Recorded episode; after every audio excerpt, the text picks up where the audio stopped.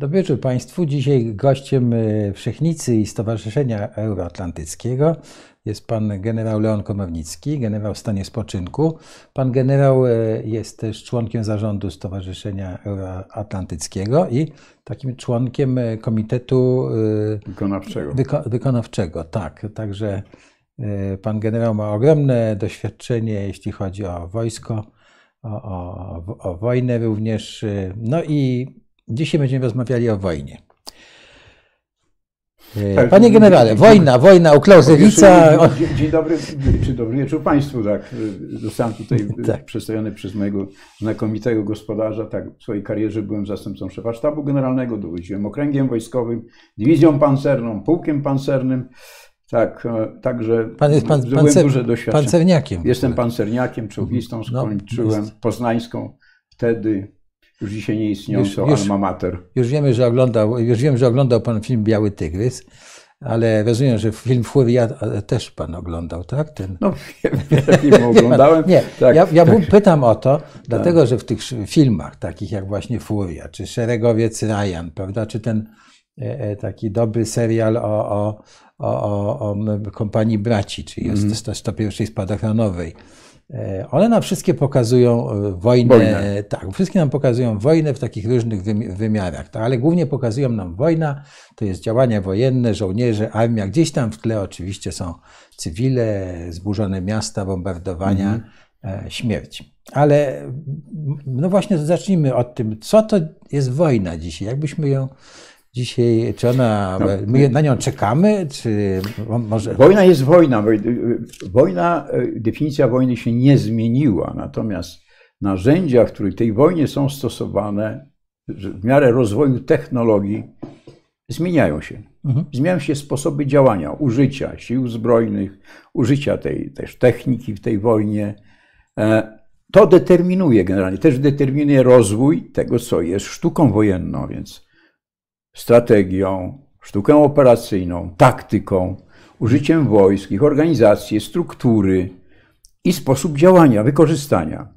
Dzisiaj w tej przestrzeni wielodomenowej, bo wojna jest prowadzona dzisiaj względu na technologię, nie tylko w przestrzeni tej tradycyjnej, jakim jest ląd, morze, powietrze, ale też jest prowadzona to, co tej przestrzeni, która została oprzyrządowana przez nowe technologie, jakim jest internet mhm. i social media. Mhm.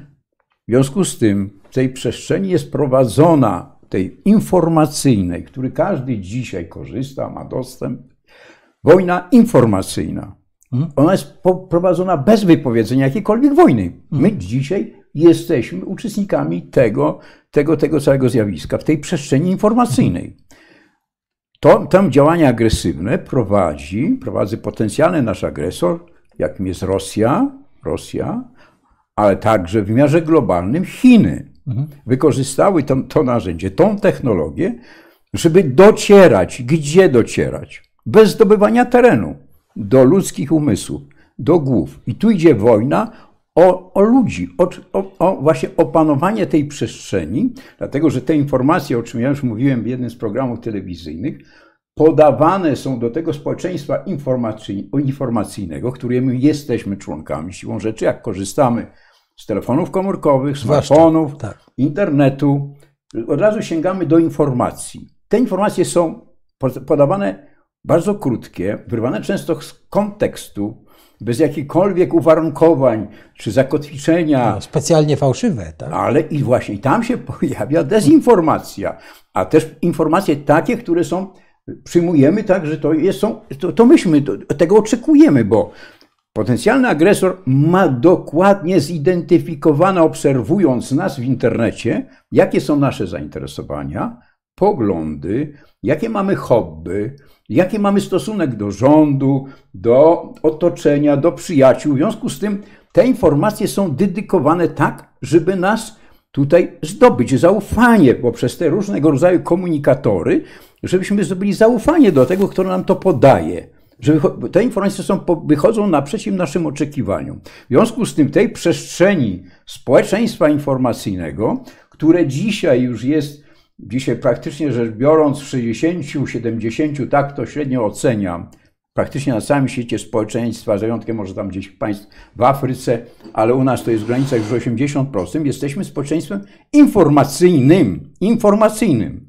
Jesteśmy świadkami rewolucji, można powiedzieć, tego przejścia z, z okresu przemysłowego do właśnie do społeczeństwa informacji, rewolucji informacyjnej. To nas dotyka. Pojawia się tutaj jeszcze co? Cyberprzestrzeń. Ona została zidentyfikowana jako przestrzeń prowadzenia wojny, agresji i tak dalej, gdzie Rosjanie, Chińczycy prowadzą operacje, tak jak w wojnie informacyjnej.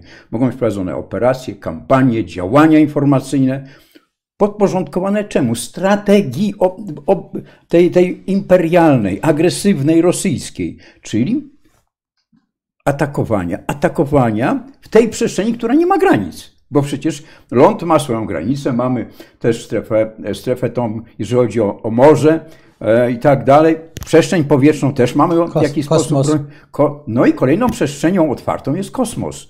Też to jest, i w tej chwili, jak, jak wiemy, Rosjanie przeprowadzili udaną próbę zestrzelenia Sputnika swojego, tak, notabene, rakietą, rakietą. Czyli to był komunikat, komunikat dla wszystkich innych, tak? No Popatrzcie. Teraz że się dotykamy e. kolejnej rzeczy że to, ta wojna informacyjna, która trwa, trwa w tej chwili, my, my jesteśmy, bierzemy w niej udział, nie podświadomie, nieświadomie do końca wszyscy. Jesteśmy do tego zaangażowani, bo celem rosyjskiej strategii chińskiej też jest stworzenie, rozczłonkowanie społeczeństwa, bo te informacje, które są podawane nam, my je bierzemy, część się z tym nie zgadza, część oczywiście to odrzuca, ale jest tak część, która przyjmuje to. Natomiast podawane są informacje dla tego, który się z tym nie zgadza, inne, żeby się to ta grupa społeczna zgadzała. W związku z tym te grupy stworzone w przestrzeni, takie bańki, w takich bańkach są zamknięte informacyjnie, mm. które się nawzajem wspierają, lajkują, e, komentują, Fejkują, tak. ale tej, a ta grupa w tej innej przeciwstawnej bańce fejkuje tych, mm. czyli po, zwalcza i jest, nawet izoluje się do pewnego, pewnego momentu, ale jeżeli się w tej przestrzeni podaje jakąś informację ważną, strategiczną, na przykład program rządu, no i automatycznie jest grupa ta w jednej bańce, która się z tym zgadza, a druga grupa, która się nie zgadza. I te, się, te społeczności zaczynają ze sobą się zwalczać. Czy inaczej mówiąc, jesteśmy świadkami zjawiska przestrzeni tej informacyjnej, ale też społeczeństwa informacyjnego, że następuje rozczłonkowanie społeczności, narodów, tworzą się swoiste informacyjne plemiona. Plemiona, które się nawzajem rozliczają. To co to powoduje? Że społeczeństwo się osłabia, że celem tego, właśnie to jest tej strategii rosyjskiej, chińskiej, osłabianie społeczeństwa, podział, rozczłonkowanie i doprowadzenie do takiego stanu, że społeczeństwo nie będzie wyrażać wolę obrony własnego terytorium. Będzie kontrze do rządzących, do, do, do, do, do przedstawicieli władz i tak dalej. I tak, takie społeczeństwo łatwo w związku z tym zdobyć, spacyfikować, bez potrzeby użycia wojska. I Rosjanie mają taką strategię, która przewiduje osiem etapów działania. Chińczycy podobnie mają. Mhm. Pierwsze doprowadzenie poprzez wojnę informacyjną, działania hybrydowe, a więc użycie sił zbrojnych w tych wszystkich pozostałych przestrzeniach, na lądzie, morzu, powietrzu, podprogowo, czyli tak, że to, nie, to jest na Ukrainie. To jest na granicy. Proszę, proszę, wyjaśnić ten termin podprogowo. podprogowo. To znaczy, że, ta, że użyte są siły zbrojne i jeszcze to nie ma charakteru wojny, bez wypowiedzenia wojny. Mhm. Nie jest to potencjał, który objęty wszelkim prawem i tak dalej międzynarodowym świadczy, że to jest już wojna, bo trzeba wypowiedzieć wojnę. czy możemy podać e, jakiś przykład? No przykład Ukraina. Mhm. To, co się stało we wschodniej Ukrainie, właśnie w Donbasie, to jest wojna podprogowa. Tam zostały użyte wojska rosyjskie, ale w przebraniu, za ludzików tam. Został zagospodarowany też miejscowy potencjał tych separatystycznych, czy inaczej mówiąc, języko, e, rosyjskojęzycznych Ukraińców, żeby on stanowił, wywołał kontr, e, kontr, tę, tę postawę, czy też separatystyczne postawy wobec e, rządu w Kijowie. Tak. I nastąpiło co?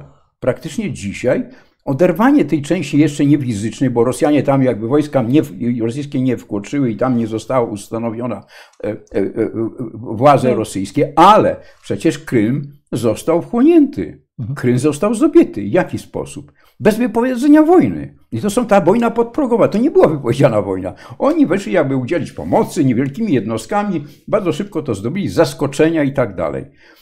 I, te działania są podejmowane. Działania hybrydowe, czyli różnego rodzaju, informacyjne, właśnie emigrant, za pomocą emigrantów. To, co się dzieje na granicy z Białorusią, z Litwą, że tam są imigranci wykorzystani do działań hybrydowych. Dlaczego?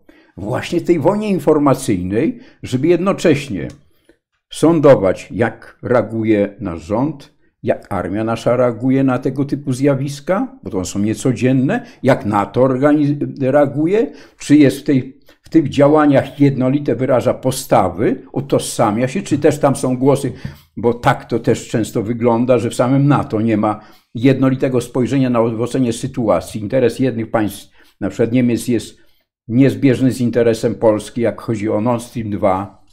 Do tego wykorzystane są też działania w obszarze energetyki. Też my jesteśmy świadkami. Rosną ceny gazu, ropy i tak dalej. Rosja zamyka e, e, dostęp do gazu czy ropy do określonych państw. E, do tego instrumentarium postaci rociągów, które zostały wybudowane na dobrą sprawę, no, na życzenie Zachodu tak. i za zgodą Zachodu tak. i tak dalej, i tak dalej. A więc ma wiele możliwości oddziaływania bez zastosowania klasycznej wojny, żeby dzielić społeczności, roz, rozczłonkowywać, dezintegrować, osłabiać. I, to, I te działania są skierowane nie tylko wobec polskiego społeczeństwa, czy europejskich społeczeństw, ale wobec NATO, wobec Unii Europejskiej, wobec więzów transatlantyckich, czyli także tutaj też szkodzić to, tym, tym obecności wojsk Stanów Zjednoczonych w Europie, dyskredytować to i tak dalej, i tak dalej. Czyli to jest jeden wielki kompleks. I te działania są obliczone na wiele, wiele lat. To nie jest tak, że to są działania, e, które są wymierzone, znaczy obliczone na 2-3 lata. To są długofalowe działania, bo można osiągnąć w ten sposób cel strategiczny, odbudowę wpływów, to nie chodzi o to, żeby zdobyć terytorium, wejść tam wojskami, tylko żeby to społeczeństwo z powrotem przyciągnąć do siebie, odbudować strefy wpływów. Mhm. Czyli Rosjanie w ten sposób chcą odbudować swoje strefy wpływów w Europie Środkowo-Wschodniej i jednocześnie tu trzeba mieć na uwadze, że może być użyte siły zbrojne rosyjskie w wojnie na pełną skalę, bo mają do tego możliwości w postaci potencjału ofensywnego, które rozbudowują wojska pancerne, lotnictwo, rakiety mhm. i tak dalej. Mają system taki antydostępowy A2AD, który nie umożliwia. Musi pan wyjaśnić, musimy wyjaśnić naszym widzom, co oznacza system antydostępowy. Antydostępowy bo, bo... to jest, to są, to oczywiście w tym systemie są rakiety średniego zasięgu Iskander, mhm. dalekiego zasięgu kalibr które mogą być odpalane z, z nadmorza Kaspijskiego, bo one mają zasięg gdzieś blisko 2000 km, kalibr w granicach 500 km. Tak? Do tego jest także do do tego systemu należy też lotnictwo, mhm. desanty, wojska desantowo-szturmowe. Rosjanie mają trzy dywizje w zachodnim okręgu wojskowym powietrzno-desantowej, brigady desantowo-szturmowe, specnazu, które mogą być wyrzucone na określonej przestrzeni do nas w czasie operacji powietrznej, bo to od tego się zaczyna cała wojna, na określone rubieże, na przykład rzekę Wisła, mhm. rzekę Wartę, po to, żeby powstrzymać podejście wojsk natowskich, czyli, które są oddalone. Czyli rozumiem, czyli to jest z jednej strony taki sposób y, pokrycia te, y, pewnego terytorium w tym terytorium, w tym przypadku Polski, na różnego rodzaju e, e, na określonych rubieżach, po to, żeby uniemożliwić mhm. podejście wojsk NATO, który dzisiaj na tych głównych sił na terenie Polski nie ma, bo to, co dzisiaj jest na terenie Polski, wojska Stanów Zjednoczonych i wojska natowskie, to są batalionowe grupy bojowe, które mają charakter odstraszający, czy inaczej mówiąc, że odstraszają agresora, dlatego że w wypadku nawet, gdyby Rosjanie rozpoczęli agresję i e, te bataliony, które zostały, były przedmiotem tej agresji, to działa artykuł 5, czyli inaczej mówiąc, zostaje, zostaje nie tylko państwo członek NATO zaatakowane, ale też żołnierze państw wchodzących w skład NATO. W związku z tym to ostrasza Rosję, bo ona wie, że wtedy atakując Polskę, zaatakuje NATO.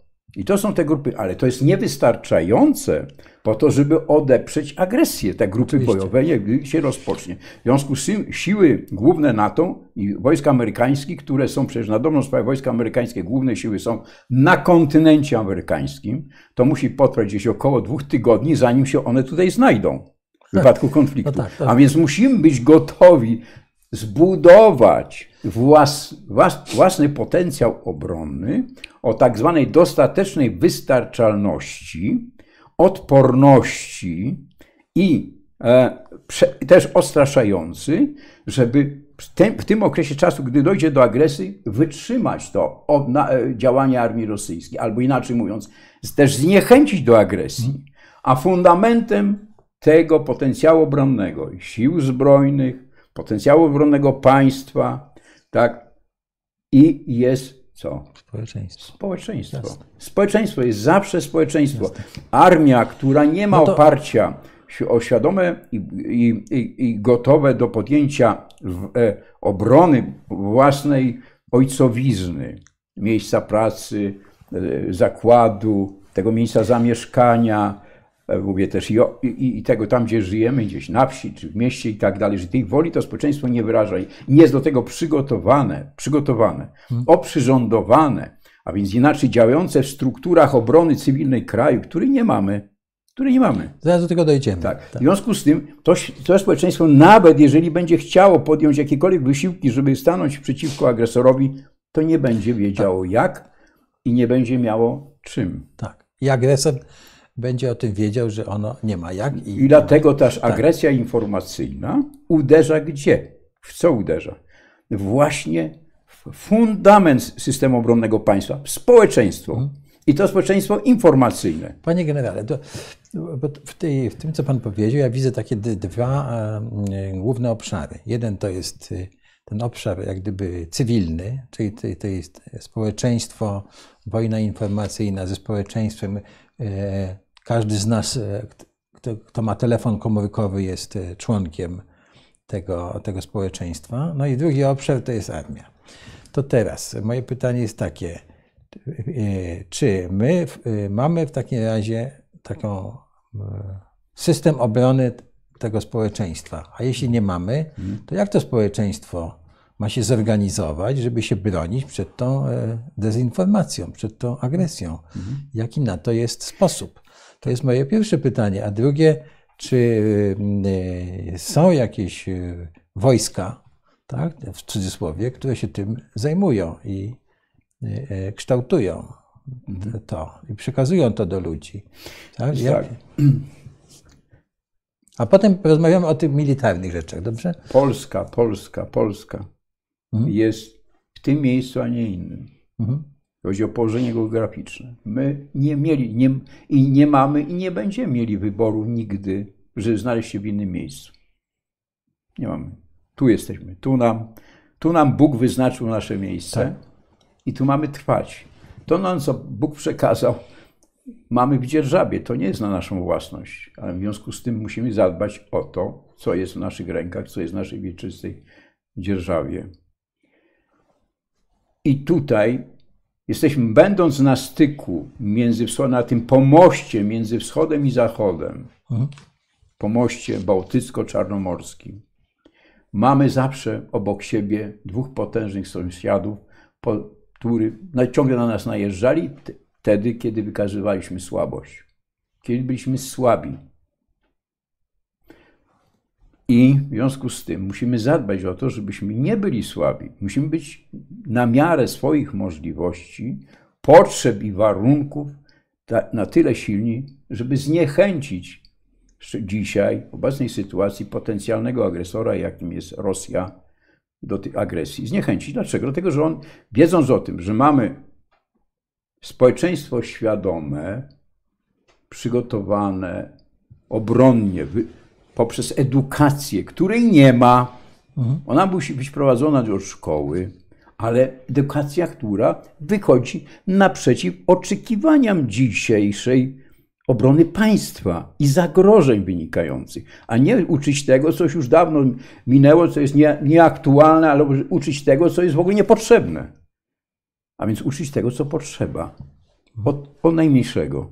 I kończąc na uczeniach wyższych. My tego systemu jednolitego, spójnego ze sobą, oprzyrządowanego nie mamy. Nie mamy też do tego ludzi przygotowanych. Znaczy są, są ludzie, którzy byli w wojsku, oni są niewykorzystani, niezagospodarowani i tak dalej, i tak dalej. Więc to, to trzeba wszystko stworzyć. Najpierw to trzeba, żeby edukować społeczeństwo. O tym, co mówiliśmy przed chwilą, o tych zagrożeniach informacyjnych, o wojnie informacyjnej, o tym trzeba mówić, o tym trzeba edukować, mówić o zagrożeniach i jak się w takich sytuacjach zachowywać. Mhm. Edukacja. Społeczeństwo jest fundamentem, ale na tym fundamencie są filary państwa. Polityka zagraniczna to jest hmm? pierwszy filar. A więc wszystko zależy od polityki mądrej, dalekowzrocznej, która przewiduje w perspektywie 20-30 lat rozwój sytuacji, w tym naszej przestrzeni. Tego zabrakło nam. Po 90 roku zabrakło tej właśnie takiej mądrej, dalekowzrocznej polityki, żeby budować siłę obronną Polski i, jej, jej zdolności do tej dostatecznej obrony, obrony, czyli na tyle, żeby obronić niezależnie od tego, że jesteśmy członkami NATO i Unii Europejskiej, bo to jednemu, to nie zaprzecza. My, nawet będąc, będąc silni, przygotowani, E, tak, to właśnie to społeczeństwo i tak dalej, te wszystkie struktury, wtedy mamy inną pozycję mielibyśmy w NATO, negocjacyjną. Byśmy byli postrzegani jako lider w tym bezpośrednim otoczeniu, naszym sąsiedztwie. To jest ważne. Mhm. A nie, że dzieje się wiele rzeczy ponad naszymi głowami. Czyli społeczeństwo. To jest polityka zagraniczna. polityka zagraniczna. Drugim filarem, drugim filarem są siły zbrojne. Siły zbrojne. Są siły zbrojne siły zbrojne, tak, a powiedziałem, fundamentem jest społeczeństwo. Tak, Jasne, tak. na tym stoją, na tym stoi polityka zagraniczna i jeszcze jedno rzecz zapomniałem, wewnętrzna. Mhm. Bo wewnętrzna polityka, polityka zagraniczna jest zawsze, e, zagraniczna jest pochodną polityki wewnętrznej, mhm. bo ona wynika z potrzeb państwa, Jasne. sytuacji i tak dalej. Czyli to jest pierwszy filar. Polityka zagraniczna na fundamencie obronnego, przygotowanego, świadomego, wręcego wolę i gotowość do obrony ojczyzny i własnego, własnej ojcowizny społeczeństwa. Drugim filarem są siły zbrojne. Siły zbrojne, które są elementem tego, nie są do, tylko do obrony same, do obrony państwa, bo nie obronią. Siły zbrojne w obronie do działań ofensywnych, armia amerykańska, która prowadzi działania poza terytorium czyli działania ekspedycyjne, to nie ma takiego większego znaczenia. U nas to tutaj trzeba nauczyć się bronić, tu trzeba umieć bronić i być na to przygotowany i mieć do tego potencjał. Czyli siły zbrojne składające się, ale z czego? Z dwóch elementów. Wojsk operacyjnych to są te dywizje pancerna, jakaś jedna, to są dywizje zmechanizowane, lotnictwo i tak dalej, to mhm. są wojska operacyjne. Tam, gdzie mamy armię zawodową, blisko prawie 100 tysięcy, a planuje się, że trochę więcej tych żołnierzy ma być i lepiej uzbrojonych, wyposażonych i tak dalej.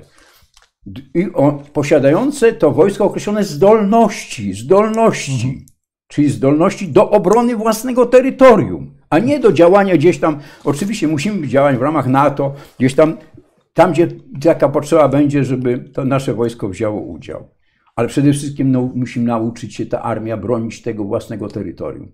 Drugim elementem sił zbrojnych jest co? Wojska obrony terytorialnej. To coś z takim trudem mhm. trzeba było przekonywać, żeby to się stało i to się stało. I bardzo dobrze. To było. To nie znaczy, że tego nie było. Myśmy, ja będąc zastępcą szefa sztabu, w 1993 roku dywizji podjęli decyzję o stworzeniu tych wojsk. I one były tworzone 2005 roku rozwiązano te wojska. Mhm. To nieprawda, że to dopiero coś nowego powstało.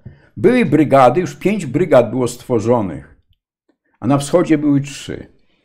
Była w Mińsku Mazowieckim, w Zamościu i w Białymstoku. I zostały rozwiązane. Bo doszli panowie, niektórzy decydenci, że to jest niepotrzebne. Nie. Wtedy, kiedy Polska, Polska jest na styku bezpośrednim agresorem, nie mamy tej strefy buforowej postaci takich jak dzisiaj mają państwa z Europy Zachodniej. Niemcy mają nas jako strefę buforową, tak? Francuzi mają, są daleko od, No tak. od przestrzeni, Hiszpanie No my- jeszcze dalej. My marzyliśmy o tym, że Białoruś Tak, była- i oni nie muszą mieć obrony terytorialnej. My musimy mieć, dlatego że to jest, te wojska służą do obrony na miejscu, właśnie tych miejscowości, wiosek i tak dalej. To jest takich węzłów swoistych, można powiedzieć, obrony tworzą, mają do obrony mobilnej, czyli na miejscu, a nie manewrowej, do działań manewrowych, czyli szybkich, zwrotów zaczepnych i tak dalej, służą wojska operacyjne. Wojska obrony terytorialnej są potrzebne. Niemcy w czasie układu, Niemiecka Republika Federalna, jak istniał Układ Warszawski, Mhm. posiadała, Niemcy posiadali, czy Niemiecka Republika posiadała 370 tysięcy wojsk obrony terytorialnej, proszę sobie wyobrazić. To ogromna. A dzisiaj nie mają, rozwiązali to. No tak, bo, Bo nie ma potrzeby takiej. Tutaj no, my musimy to mieć, dlatego że wojska, e, wojska operacyjne, czyli to, ta 100-tysięczna armia jest niewystarczająca. Jak popatrzymy na obszar Polski, to on musi być broniony nie tylko pod Białymstokiem, ale także pod Zieloną Górą, bo dzisiaj środki rażenia przeciwnika pozwalają razić wszystkie obiekty przestrzennie, czyli cała przestrzeń obrony Polski może być objęta jednocześnie no agresją. właśnie, no właśnie. W zależności od środków wrażenia. W zależności od tam na, na, można powiedzieć, pod Białymstokiem będzie działała dywizja i tak dalej, a już desanty będą na Wiśle, na Warcie, a tam rakiety będą i, i szansem straty na tyłach będą większe jak na froncie. I o tym trzeba wiedzieć. W związku z tym te jednostki obrony terytorialnej muszą być w zależności od tych zagrożeń przygotowane do tych wszystkich zadań. Do obrony przeciwlotniczej, do obrony przeciwśmigłowcowej, przeciwdronowej, bo są drony dzisiaj No przecież. właśnie o tym jeszcze chciałem porozmawiać. z Tak. I to jest, to jest coś się tej przestrzeni powietrznej, wiele rzeczy pojawiło. Więc to jest wojska obrony terytorialnej przygotowane, dobrze wyposażone i gotowe do działań w terenie, którym one są, który nie tam gdzieś na zewnątrz, tylko tutaj, obrony ojcowizny. Jeżeli to jest na Mazurach, to tam w tym terenie oni, te, ci żołnierze, bo oni stamtąd są, powinni lepiej ścieżki, dróżki, jeziora, Wszystko gdzie są znać, kanalizowany ruch wojsk, gdzie trzeba zrobić zawałę, gdzie zatopienie, gdzie zatrzymać te wojska, które będą nacierać, jak je zaatakować. I potrzeba do tego, jeżeli ten teren jest jeszcze do tego przygotowany operacyjnie w czasie pokoju zawcześć, zawczasu, czyli rozpoznany, gdzie tego przeciwnika mamy zatrzymać, my jesteśmy, to wszystko przygotowane o przyrządowanie, no to wtedy niewielkie grupy, taka kompania piechoty lekkiej, obrony terytorialnej jest w stanie zatrzymać batalion czołgów rosyjskich. Taka jest prawda. A ek- batalion piechoty lekkiej tej e, Znaczy obrony dobrze, dobrze terytorialnej, wyposażony, jak rozumiem. no właśnie do tej obrony Tak. wielodomenowej, czyli ma, ma rakiety u siebie przeciwpancerne, przenośne, ma rakiety przeciwlotnicze, przeciwśmigłowcowe, czyli to do, do wszystkich domeny i do, są gotowi do minowania, mają też to, co u nas już firma produkuje, WB Electronic, amunicję krążącą.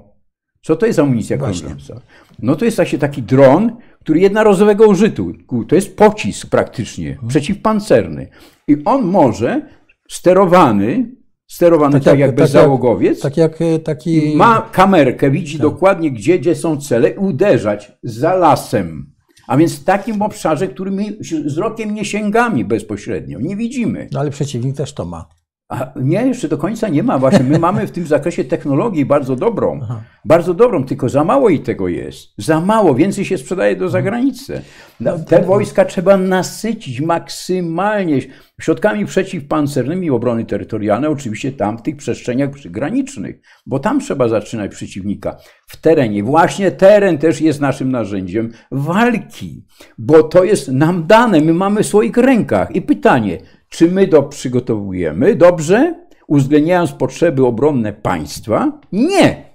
Budujemy trasy, drogi, e, ekspresówki, znowu e, przy- tak, żeby rosyjskie czołgi szybciej maszerowały, odfrontowo. Mało dróg budujemy rokadowych wzdłuż frontu, do tego, żeby wykonywać manewr wojskami, No, to jest wszystko tym, niesynchronizowane. Pan o tym mówi, to ja mam w oczach tę autostradę z Iraku do Kuwejtu, gdzie całe uderzenie no to Iraku tam, poszło, tam pójdzie.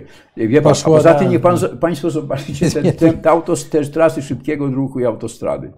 No to jak je to wykorzystać mamy do obrony państwa, skoro Wokół nich wykopano prawie rowy przeciwpancerne, czołgi tam nie wjadą tak z boku, żeby sobie wjechać. Są te osłony e, dźwiękochłonne, jakieś tam żaby do przejścia żab. To wszystko. Ale czy to nie jest tak, że jak. Nieuwzględnione jak, są potrzeby jak, obronne państwa. Jak czołgi przeciwnika jadą tą autostradą, to łatwo je zniszczyć? Czy to nie jest tak? No, zaraz, zaraz. Czołgi hmm. pojadą autostradą wtedy, kiedy przeciwnik ma panowanie w powietrzu.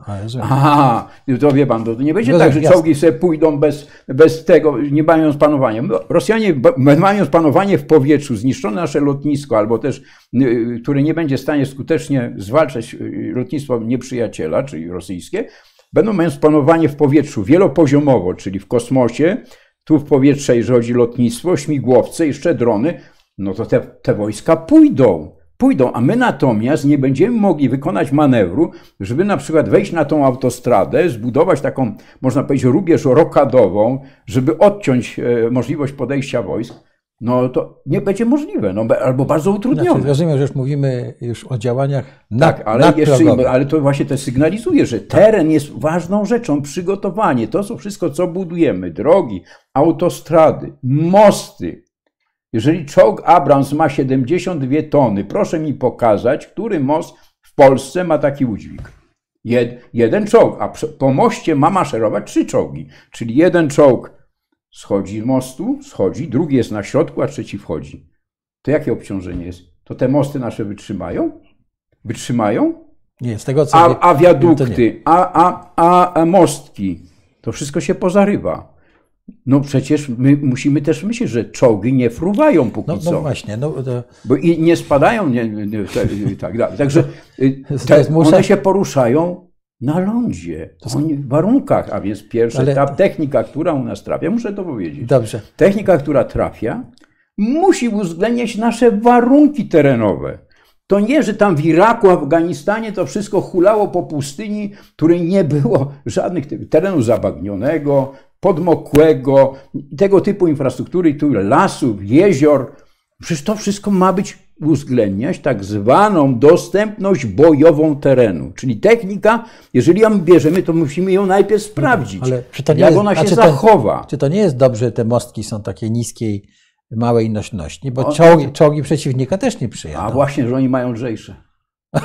I one kiedyś były budowane pod potrzeby Układu Warszawskiego. I to według tych norm dalej jest robione. I to jest przerażające, że my, do, Amerykanie, jak tu się no. pojawiły czołgi amerykańskie na północy, wiem to od generała Hodgesa, no, to on, mówił, on, że, się sygnalizowali. To, to on mówił, że, że tutaj, kiedy był przerażony, że rampy się rozjeżdżały, pod, podjecha, pod czołgami się rozjechały, jak rozładowali się z platform kolejowych. Nie były przygotowane pod ten ciężar i tak dalej. My musimy kolej przygotować do tego i platformy. No to co, będziemy czołgi wozić na pole bitwy e, przyczepami niskopodwoziowymi? Podobno 40 przyczep żeśmy kupili. To na defilady tylko możemy przywozić. Tylko na, na defilady, a nie do walki. One mają podejść, one mają wykonać manewr. A czołg w obronie do czego służy? Działanie ofensywne służy do ataku, uderzania, wychodzenia na skrzydła, wykonania manewru. A w obronie do czego służy? Do tego, żeby zatrzymanego przeciwnika agresora uderzyć w niego ze skrzydła w najsłabsze miejsce. Czyli nie naj... w czołgi. Czołgami się w obronie w czołgi nie bije. Jeżeli ktoś mówi, że czołgi wykorzystuje, żeby uderzyć w czołgi e, e, e, e wroga, to on czegoś nie rozumie. To no, ale to ma w oczach te filmy o Kursku nie, nie, nie, nie, to, i tak dalej. O bitwie pod filmy Kurskiem. to, to oglądają dzieci, a poważni ludzie to mhm. takie filmy. No, czołgi w obronie, w obrona powinna mieć dwa elementy strategiczne. Pierwszy to nazywa się tarczą. Mhm. tarczą. Musimy mieć tarczę, czyli musimy tą tarczą zatrzymać agresora. Co tworzy tarczę? Właśnie obrona przeciwpancerna, czyli nasycone żołnierze lekkiej piechoty, w rejonach przygranicznych, wojsk, w rejonach dziekanalizowanych wojsk tych rosyjskich, tak właśnie, gdzie oni mogą kolumnami się wcinać w teren, A więc tutaj od począwszy, jak jest brama suwalska, e, czy inaczej brama po- po- podlaska. Wielkie odkrycie dzisiaj generowie amerykańscy zrobili, że to jest przesmyk suwalski. Jak to już od wieków No to, nazywało się bramą podlaską. Tamtędy maszerował i i to, Jagiełło. po, to, to, to po, powiedzmy, co to jest razie. To jest, to jest te 70 kilometrów od trójstyku granic obwodu kaliningradzkiego na północy. Czyli taki Litwy i. Polski. To jest trójstok, gdzie te granice się schodzą. I terenowo to jest tam tak, tak, wyznacza teren też. Tak. Inaczej tam nie można. I teraz 70 kierunków w kierunku na południe, w kierunku Białorusi. Nie mamy mapy, ale rozumiem, to Trójstyk, łatwo zobaczyć. trójstyk granicy Białorusi, Polski i Litwy. Tak. Znowu, tam jest obwód Kaliningradzki, czyli Rosja. I to jest 70 kilometrów. Ale to się nazywa Brama Podlaska. Wielkie halo zrobiono, wielkie odkrycie, że to jest przesmyk suwalski. Nie, to jest Brama Suwalska. Tak geograficznie ona była zawsze, jest nie Suwalska Podlaska, tak zawsze była nazywana od wieków. Pół- Kolejnym kierunkiem operacyjnym, to jest jeden kierunek operacyjny, czyli tamtędy wojska pójdą, dostępne na wojsk lądowych. Tak. I musimy tam być przygotowane obronę przeciwpancerną, żeby No, ale zatrzymać. przecież tam dalej są kraje bałtyckie. To, Nie, nie, to, tu to mówimy my musimy tutaj, tam, on- my tam tam- musimy tamtędy jechać im na pomoc chyba, nie? No, jeżeli taka sytuacja będzie, ale mogą uderzyć z Białorusi, tu nie muszą Tak. tamtędy uderzyć. Mogą uderzyć z strony Bia- północ Białorusi. Białoruś dzisiaj jest wchłonięta przez Rosję i to poważny błąd, bo Białoruś determinuje naszą obronę. De Białoruś to jest ten z tego wschody, najbliżej Warszawy kierunku operacyjnego, do którego dojdę. Więc to jest pierwszy ten kierunek operacyjny, czyli prowadzący przez bramę podlaską, odsuwał tutaj w kierunku, ja, ja mam powiedzieć, Augustów, dalej na, na południe w kierunku Łomży i na Warszawę. Drugi kierunek wyprowadza z Grodna, spod Grodna. To jest powyżej Białego Stoku. To jest też dostępne. I też tam proszę zobaczyć, co się buduje, jak tam trasy szybkiego ruchu, czy te drogi czy ekspresówki, komu to ma służyć. On też wyprowadza też na Warszawę. Kolejny kierunek to jest brzeski, z Brześcia. Najkrótszy, najbardziej niebezpieczny, czołgodostępny, Prosto. Wyżyna, czy to się nazywa, e, no tak, to się nazywa e, te, ta płaszczyzna siedlecka, czyli tu na kierunku Tak. Sielce, Warszawa. Najbliżej do Warszawy 140 kilometrów. To jest trzydniowa, trzy, dnio, trzy dni wa- walki. Mhm. Jeżeli tam nie będziemy mieli silnej obrony. Tam trzeba zatrzymać, czy to jest kierunek, gdzie koncentrować się powinien główny wysiłek.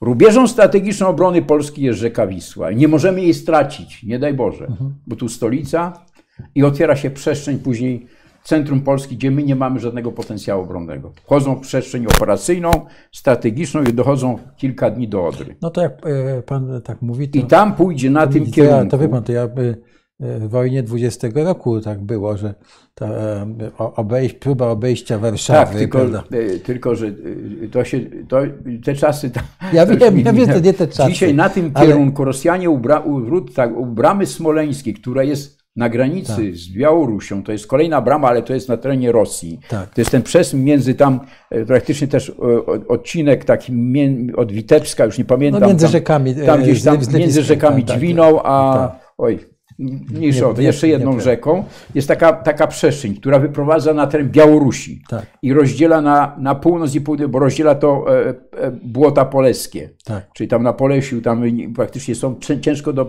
do przebycia. Czy jeden właśnie on wyprowadza na Grodno, a drugi na Brześć, tutaj kierunek. Jak mówię od pod bramy smoleńskiej. I co tam jest stoi? Tam pierwsza gwardyjska armia pancerna armii rosyjskiej, dopiero teraz, co dopiero co sformowana, trzy dywizje, dwie dywizje pancerne, czyli praktycznie blisko tysiąca czołgów. To co jest, one na, tam stoją na pokaz? No, chodzi o to pewnie, żeby nas szachować. To raz, że demonstracja siły, ale Tak. też, żeby użyć, jak do- dojdzie do tego. I- i- Mają przytrenowane w czasie ćwiczeń zapad, transportami kolejowymi podrzucić do, do, do, na teren Białorusi i później dalej Jedziemy. bezpośrednio wprowadzić od Brześcia na Warszawę. I tam nie ma, nie, tam nawet nie ma mostków chyba aż do Wisły, prawda? To jest, znaczy jest tam na jakimś On- wiep, wieprzu Oni się gdzieś. tym nie przejmują, oni mają Tak. wszystko przygotowane, własne mosty polowe Tak. i oni mają przygotowane i tak No dalej. dobrze, ale panie generale, czy oni będą nas, e, czy te wojska będą tu wjeżdżać, bo czy, to się, tak, czy taka agresja wojskowa Jeżeli to, e, się tym Rosjanom opłaca, czy ona w ogóle, czy to nie jest jakaś ostateczność? E, no więc właśnie, no. jest, dochodzimy do tej filozofii filozofii strategii rosyjskiej jest osiem etapów. To pierwsze to są te działania podprogowe, wojna informacyjna, osłabianie i tak dalej, i tak dalej. Doprowadzenie do tego, do takiej sytuacji, gdzie to społeczeństwo już nie będzie zniechęcone, rozbite, e, rozczłonkowane, osłabione, nie będzie wyrażać woli walki. I wtedy oni podyktują warunki, podprowadzą hmm. czołgi pod granicę Polski, postawią. Jeżeli teraz wy nie nie poddacie się w sensie takim, nie przyjęcie naszych warunków, tak. a te warunki zostaną postawione rządowi i tak dalej, i tak mhm. dalej, to wkroczą czołgi. Tak jak teraz są stawiane warunki, ja, chcemy, tak, ja, chcemy deklaracji jasnej, że nie będzie się NATO rozszerzało na Ukrainę. Tak jest, tak, i tak. tak się to już dzieje. Tak. I tak się dzieje. Sta, sta, a jak nie, nie będzie deklaracji, to wjedziemy. To taki jest komunikat. I te czołgi do tego służą, czyli do zastraszania, ale z drugiej strony mogą być użyte. Hmm. Bo jeżeli się nie tego, to one wkroczą. To one wkroczą. Więc to trzeba mieć uwadze, że one nie są dlatego, że Rosjanie w koszarach trzymają gołębie. Że tak. zamienili e, swoje koszary w gołębniki. Nie, tam gołębi nie ma. Mhm. Tam jest, jest dzisiaj półmilionowa armia w zachodnim okręgu wojskowym, a więc będąca tutaj na styku, już która praktycznie wchłonęła też armię białoruską, jest naszych, to nie ma potrzeby, żeby oni tam przebazowywali wiele jednostek, ale przygotowano mają infrastrukturę, współdziałanie, wszystko, plany to błyskawicznie są w stanie zrobić właśnie. I ta wojna taka, wojny informacyjnej do klasycznej wojny, zatarły się różnice między pokojem, kryzysem i wojną. Czyli pod, z tego stanu takiej wojny informacyjnej przechodzi jest, płynnie. można natychmiast przejść z zaskoczenia czy, czy, czy do tutaj, działań wojennych. Czy jest tu taki element, ja słyszałem kiedyś, że yy, armia jednego kraju się zbiera w koszarach tam dwa tygodnie, no a Rosjanie tam mają 18 godzin, tak? Czy to... No właśnie, to jest, żeby teraz przeciwstawić się tej agresji rosyjskiej, która może nastąpić w każdej chwili, na teren, Białorusi, teren Białorusi teraz, czy, czy, czy, czy mówimy hipotetycznie dzisiaj, ale to, to, to takie możliwości mają. Na, te dzisiaj na Ukrainę przecież to, co tam mhm. demonstrowana jest, ta siły gromadzona, jest prawie ponad 100 tysięcy wojska zachodniego okręgu wojskowego to Rosjanie posiadają zdolności zaskoczeniowe. Zaskoczeniowe, czyli działania, natychmiast podjęcie działań. Czyli musimy mieć zdolności nie tylko odstraszające, czyli żeby zniechęcić, ale odparcia nagłej agresji. Do odparcia nagłej agresji. W związku z tym musimy mieć żołnierza w koszarach. Nie może być tak, że żołnierz nasz na, na tutaj gdzieś tam na tych jednostkach wojsk operacyjnych Przychodzi sobie na ósmą do pracy, o 15 opuszcza i kosary są puste. Przynajmniej powinno być tak, że jedna trzecia potencjału danej brygady, na przykład Bartoszycach, Braniewie czy tam Giżycku, ma trzymać dyżur bojowy, żeby w trybie natychmiastowym wyprowadzić technikę do rejonów. E, operacyjnego przeznaczenia, te, które w wojnie trzeba zająć. Technikę do rejonów, czyli rozumiem wy, sprzęt, armaty, tak jest, e, czołgi, czołgi pojazdy, zapasy, zapasy, amunicję, to żeby wyprowadzić. Jak ja byłem dowódcą pułku w Żaganiu, w tamtym czasie to myśmy mieli gotowość godzinną, czyli w ciągu godziny jednostka musiała opuścić e, koszary. I to było sprawdzane. Jeżeli w ciągu e, przyjechała komisja do sztabu generalnego. Nie, nie chcę pana pytać jak, o, o, to, jak to wygląda dzisiaj, ale, ale rozumiem, nie no, ale rozumiem jest że to jest możliwe, wyzwanie. dlatego że żołnierza nie ma w koszarach. No więc on nie wyjdzie na tej radzi, musi przyjść najpierw do koszar, musi trzeba go wezwać, trzeba go skrzyknąć, musi być głoszony alarm. A on mieszka w mieście, gdzieś tam pod, pod, pod, pod, gdzieś obok miejscowości i tak dalej, musi dojechać. To jest czas. A czynnik czasu dzisiaj odgrywa istotną rolę. My nie jesteśmy na, za Pirenejami. My jesteśmy na styku. Jasne. I w związku z tym tak nie może być. My nie mamy tej zdolności przeciwzaskoczeniowej. Trzeba mi tą zdolność zbudować poprzez właśnie prowadzenie dyżurów. Ja to tak widzę. Ja nie wiem, jaką podjęte będą decyzje, ale jeżeli poważnie myślimy o, o zdolnościach przeciwzaskoczeniowych, do odparcia nagłej agresji, a żołnierz rosyjski w wodzie Kaliningradzkim, w wodzie, przepraszam, tam w Królewieckim, tak, w rejonie Królewieckim jest w koszarach. Oni też w ciągu godziny mogą przejść bezpośrednio z koszar do, do działań. Tak ćwiczą. Mhm. Tak ćwiczą. I mają stany ukompletowane, tam 80-90%, niewielkie mobilizacyjne uzupełnienie, technika i od razu wychodzą na kierunki. A musimy skrzyknąć się. Będzie czas na to? No, a dzisiaj zaskoczenie Rosjanie pokazali, oni to ćwiczą, bo kto się spodziewał, że Krym zostanie opanowany? Nikt. Nikt się nie spodziewał. Nie, bo został wybrany moment. Przeg- przeglądano moment. się ki- tak z otwartą buzią, się wszyscy przyglądali i w, w, ciągu doby Krym został opanowany. Mhm. No i co, kto dzisiaj się, dzisiaj ktoś domaga się, żeby Rosjanie oddali Krym? Ktoś się domaga? No. Krzyczy? Pokrzyczano trochę, po, po, po, po, tam poszemrano, jakieś sankcje nałożono, które się okazały mało skuteczne i dzisiaj, dzisiaj to przeszło już do porządku dziennego. Tak? I jak będzie teraz Donbas zajęty? I co, kto, no, kto będzie zobaczymy. umierał za Ukrainę? Tak. Za Donbas? A tam przecież w Donbasie Ukraińcy posiadają zasoby swoje, naturalne największe, i tam posiadają przemysł obronny. Ukraiński przemysł obronny jest bardzo na, na wysokim poziomie. Oni sobie le, lepiej radzą jak nasz przemysł obronny, z nasz, naszym przemyślem obronnym. Mają lepsze efekty w eksporcie i tak dalej, też i badaniach, i w rozwoju. Ale minęliśmy, co jeszcze stanowi potencjał obronny państwa. Właśnie. E, e, To jest, mówiliśmy o polityce zagranicznej, siła zbrojnych. Kolejnym elementem jest, jest, panie ambasadorze, to jest potencjał gospodarczy i naukowo-badawczy. Mhm. A więc nauka, intelekt, gospodarka to jest potencjał, ale też on musi być tak skonfigurowany, ta gospodarka, żeby ona była maksymalnie służyła obronie państwa, czyli była też elementem odstraszania. Była przygotowana, odporna.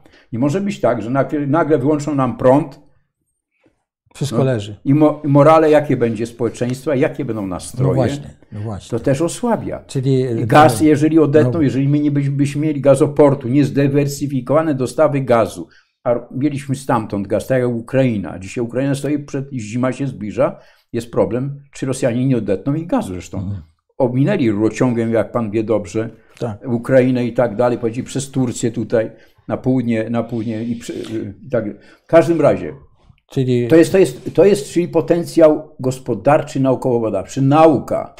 My mamy potencjał, mamy zdolnych młodych ludzi, którzy naprawdę wiele potrafią, ale nie potrafimy tego zagospodarować, wykorzystać, żeby opracować no, wie pan, no, nowe technologie. Ale próbujemy jakieś budować samochód elektryczny, czy wycinamy las, żeby go zbudować. Polska Teraz- nie produkuje silnika żadnego. No ja wie pan, nie było. Tutaj obok, w Warszawie, na Woli, jeszcze ja byłem zastępcą szefa sztabu w 92 trzecim roku, pojechałem do prezesa i powiedziałem, panie prezesie, musicie zrobić, żeby produkowano silniki czołgowe, Mhm. prawie tysiąc konne do czołgów T-72. Mhm. Potrzeba nam, żeby czołg ten dalej, zwiększyć jego mobilność, potrzebny jest nam silnik tysiąc konny. I zrobili. I zrobiliśmy czołg PT-91. No ale dlaczego dzisiaj go nie ma? Jest w szyku. Ale dlaczego my nie produkujemy, nie rozwijaliśmy tej technologii w bumarze łabędy? Bo nam się zachciało leopardów. Nam się chciało, zawzięto sobie leopardy przeznaczone do utylizacji z Bundeswehry, tak? Którym Niemcy powiedzieli, no bierzcie sobie to za darmo, my wam damy, A czy one. a za darmo nic nie ma. Jasne. Trzeba czy- było, a czy do tych czołgów nie mieliśmy amunicji. Ale było jakieś uzasadnienie tego, czy to po prostu. Nie. To właśnie do, to jest No to pytanie, pytanie, które do dzisiaj nikt na to nie powiedział. Bo czołgi wzięto sobie leopardy z Bundeswehry bez umowy przemysłowej. Co to znaczy? Że w dalszym ciągu producent tych czołgów trzymał na tym przysłowiową łapę. Czy bez jego wiedzy, mimo że te czołgi były w wojsku polskim, a które trzeba było szybko naprawiać, bo one były przygotowane do utylizacji. Bundeswehra po prostu zmniejszała ilość dywizji pancernych, bo spadł się układ warszawski, miała nadwyżkę czołgów. No to koszty utylizacji tego czołgu jest, takiego czołgu jest bardzo wysokie są. No więc Polacy się znaleźli tacy, którzy wzięli to. Koń trojański się, to jest, to jest koń, dla mnie to jest jako czołgisty koń, koń trojański. Bo wzięliśmy sobie te czołgi, które nie miały, nie produkowaliśmy tych czołgów amunicji, nie mieliśmy do tego ruchomego zabezpieczenia pola walki, czyli ciągników, mostów towarzyszących, samochodów specjalnych, bo czołg na polu walki, on nie jest sam. On działa w określonym środowisku walki. Zabezpieczenie logistyczne musi być jemu to samo. No nie, no, trzeba dowieść amunicję, naprawić go. Ale amunicję trzeba części, mieć. no to tak. A Trzeba, trzeba mieć mosty, amunicję. Tak. mosty towarzyszące, trzeba mieć mosty pontonowe. A ten czołg, byśmy mieli czołgi średnie, a to był już czołg ciężki. Nic, ale też infrastruktura drogowo-mostowa. Wzięto sobie i dalej producent mówi tak, tam Bumar Łabędy, w związku z tym wstrzymano produkcję czołgu PT-91, którym robiliśmy w kooperacji z Słowakami. Mieliśmy go dalej rozwijać, bo to miał być czołg pomostowy. Dzisiaj byśmy mieli zupełnie inny czołg. Co to znaczy czołg pomostowy? To znaczy, że to jest nowej generacji, czyli to jeszcze nie był nowej generacji czołg. To był jeszcze tak jakby udoskonalony tak. między T-72 do tego, który miał być. Program Wilk tak się nazywał. On dzisiaj, do dzisiaj jest, ale to tylko na, gdzieś tam na papierze. Bo bierzemy teraz sobie Abramsy. Kolejny czołg, którym będziemy mieli kilka tych To nie ma żadnej armii świata, która kolekcjonuje czołgi, bo mamy tak. T-72, PT-91, Leopardy, różne wersje, bo tam nie jest tylko jednej wersji, i Abramse. Która armia Cztery. świata? Tak, która armia świata ma tyle czołgów? To jest logistyka, to jest wszystko. No, ja uważam, że powinniśmy mieć e, czołgi rosyjskie. my nasze, nasze. Nie, rosyjskie, żeby ten przeciwnik się nie. czasami pomylił, bo to jedyna... Nie, jedyna... wystarczy, żebyśmy mieli to, co robiliśmy, bo mieliśmy licencję, mogliśmy prawo rozwijać ją, tą tak. licencję tak. i mieliśmy takie plany. Obrum Gliwice miało już na deskach kolejną projekt czołgu. Zresztą prowadzona praca badawczo-rozwojowa. I wstrzymane zostały. Produkcja została wstrzymana. Mhm. Bumar nie miał roboty, bo producent czołgu, Rheinmetall i Mann, producent czołgu Leopard, przyjeżdżał do żagania i tam naprawiał. Przywoził części zamienne. Koszty tego wszystkiego były tak duże, że to, że to budżet państwa kosztował większe, jakbyśmy no nie, kupili bo, nowe. Bo jak pan to opowiada, to zaraz y, ktoś nam skomentuje, że Niemcy nas wykiwali z tym, ale... Nie, nie Niemcy nas nie kiwali. Niemcy zrobili dobry biznes. Myśmy się dali wykiwać, Niemcy nas nie wykiwali. Mhm. Myśmy, myśmy Niemcy po prostu myśmy ten, w ten sposób, mówiąc kolokwialnie i ostro, zamordowali Bumarła Będy, jego kompetencje. Na własne życzenie. tak jest. To jeszcze mhm. czołgi. My dzisiaj czyli, utraciliśmy wiele kompetencji. Czyli, dlatego... Podsumowując, jeśli mogę tak, tak. panu przerwać, to e, tym kolejnym elementem strategii obronnej jest kompetencja osób, które się tym zajmują. Jak to, widzę, to, to, to, jest, to jest zgoda. I, jest jeszcze ten filar, filar. Czyli mówiliśmy o tym filarze potomstwem e, e, gospodarczym i potenc- naukowym. Tu jest też polski przemysł obronny w tym potencjale, mhm. który powinien nasz przemysł obronny tak... mhm. zabezpieczyć potrzeby wojska polskiego po to, żeby ono było suwerenne. Bo jeżeli ono jest uzależnione od dostaw z zewnątrz, to ono traci to swoją proszę, suwerenność. Proszę mi wyjaśnić, bo tak. ta, ta suwerenność yy, yy, oczywiście po, też polega na tym, że wszystko jest kompatybilne ze sprzętem NATO. To tak, znaczy, że jest każdy, każda cysterna NATO jest w stanie nalać benzyny do tego czołgu, a nie, że... Tak, no to oczywiście, że tak, jest suweren, ale też suwerenny taki, że nie my uzależnieni jesteśmy od dostaw z zewnątrz. To rozumiem. W 80%, tak. armia jest wtedy suwerenna, jest zdolna, ma do zachowaną tą suwerenność, jest w 80%, jeżeli ten sprzęt produkowany jest w Polsce, bo on może być produkowany według naszych planów koncepcji badawczo-rozwojowych, hmm. zakup licencji, offsetu, czyli transferu hmm. technologii i wtedy wychodzi ta kompatybilność i tak dalej, i tak dalej.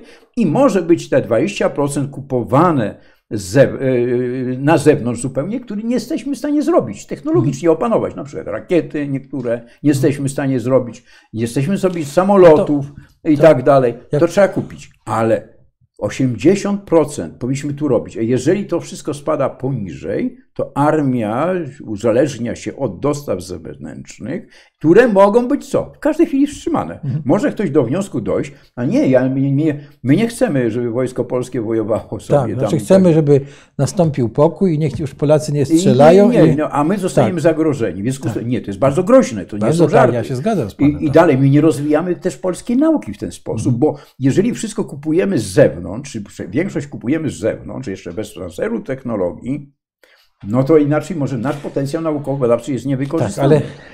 I, a my mamy możliwość. Dobrze, I, i, i, jeszcze os, tak, tak, to, jest, to jest kolejny jeszcze... filar. Ostatni mhm. filar, mhm. o który Pan pytał, ja do tego celowo dostałem na końcu, to jest obrona cywilna kraju. Czyli inaczej mówiąc, właśnie społeczeństwo. No właśnie tutaj to... mam takie proste pytanie. Tak.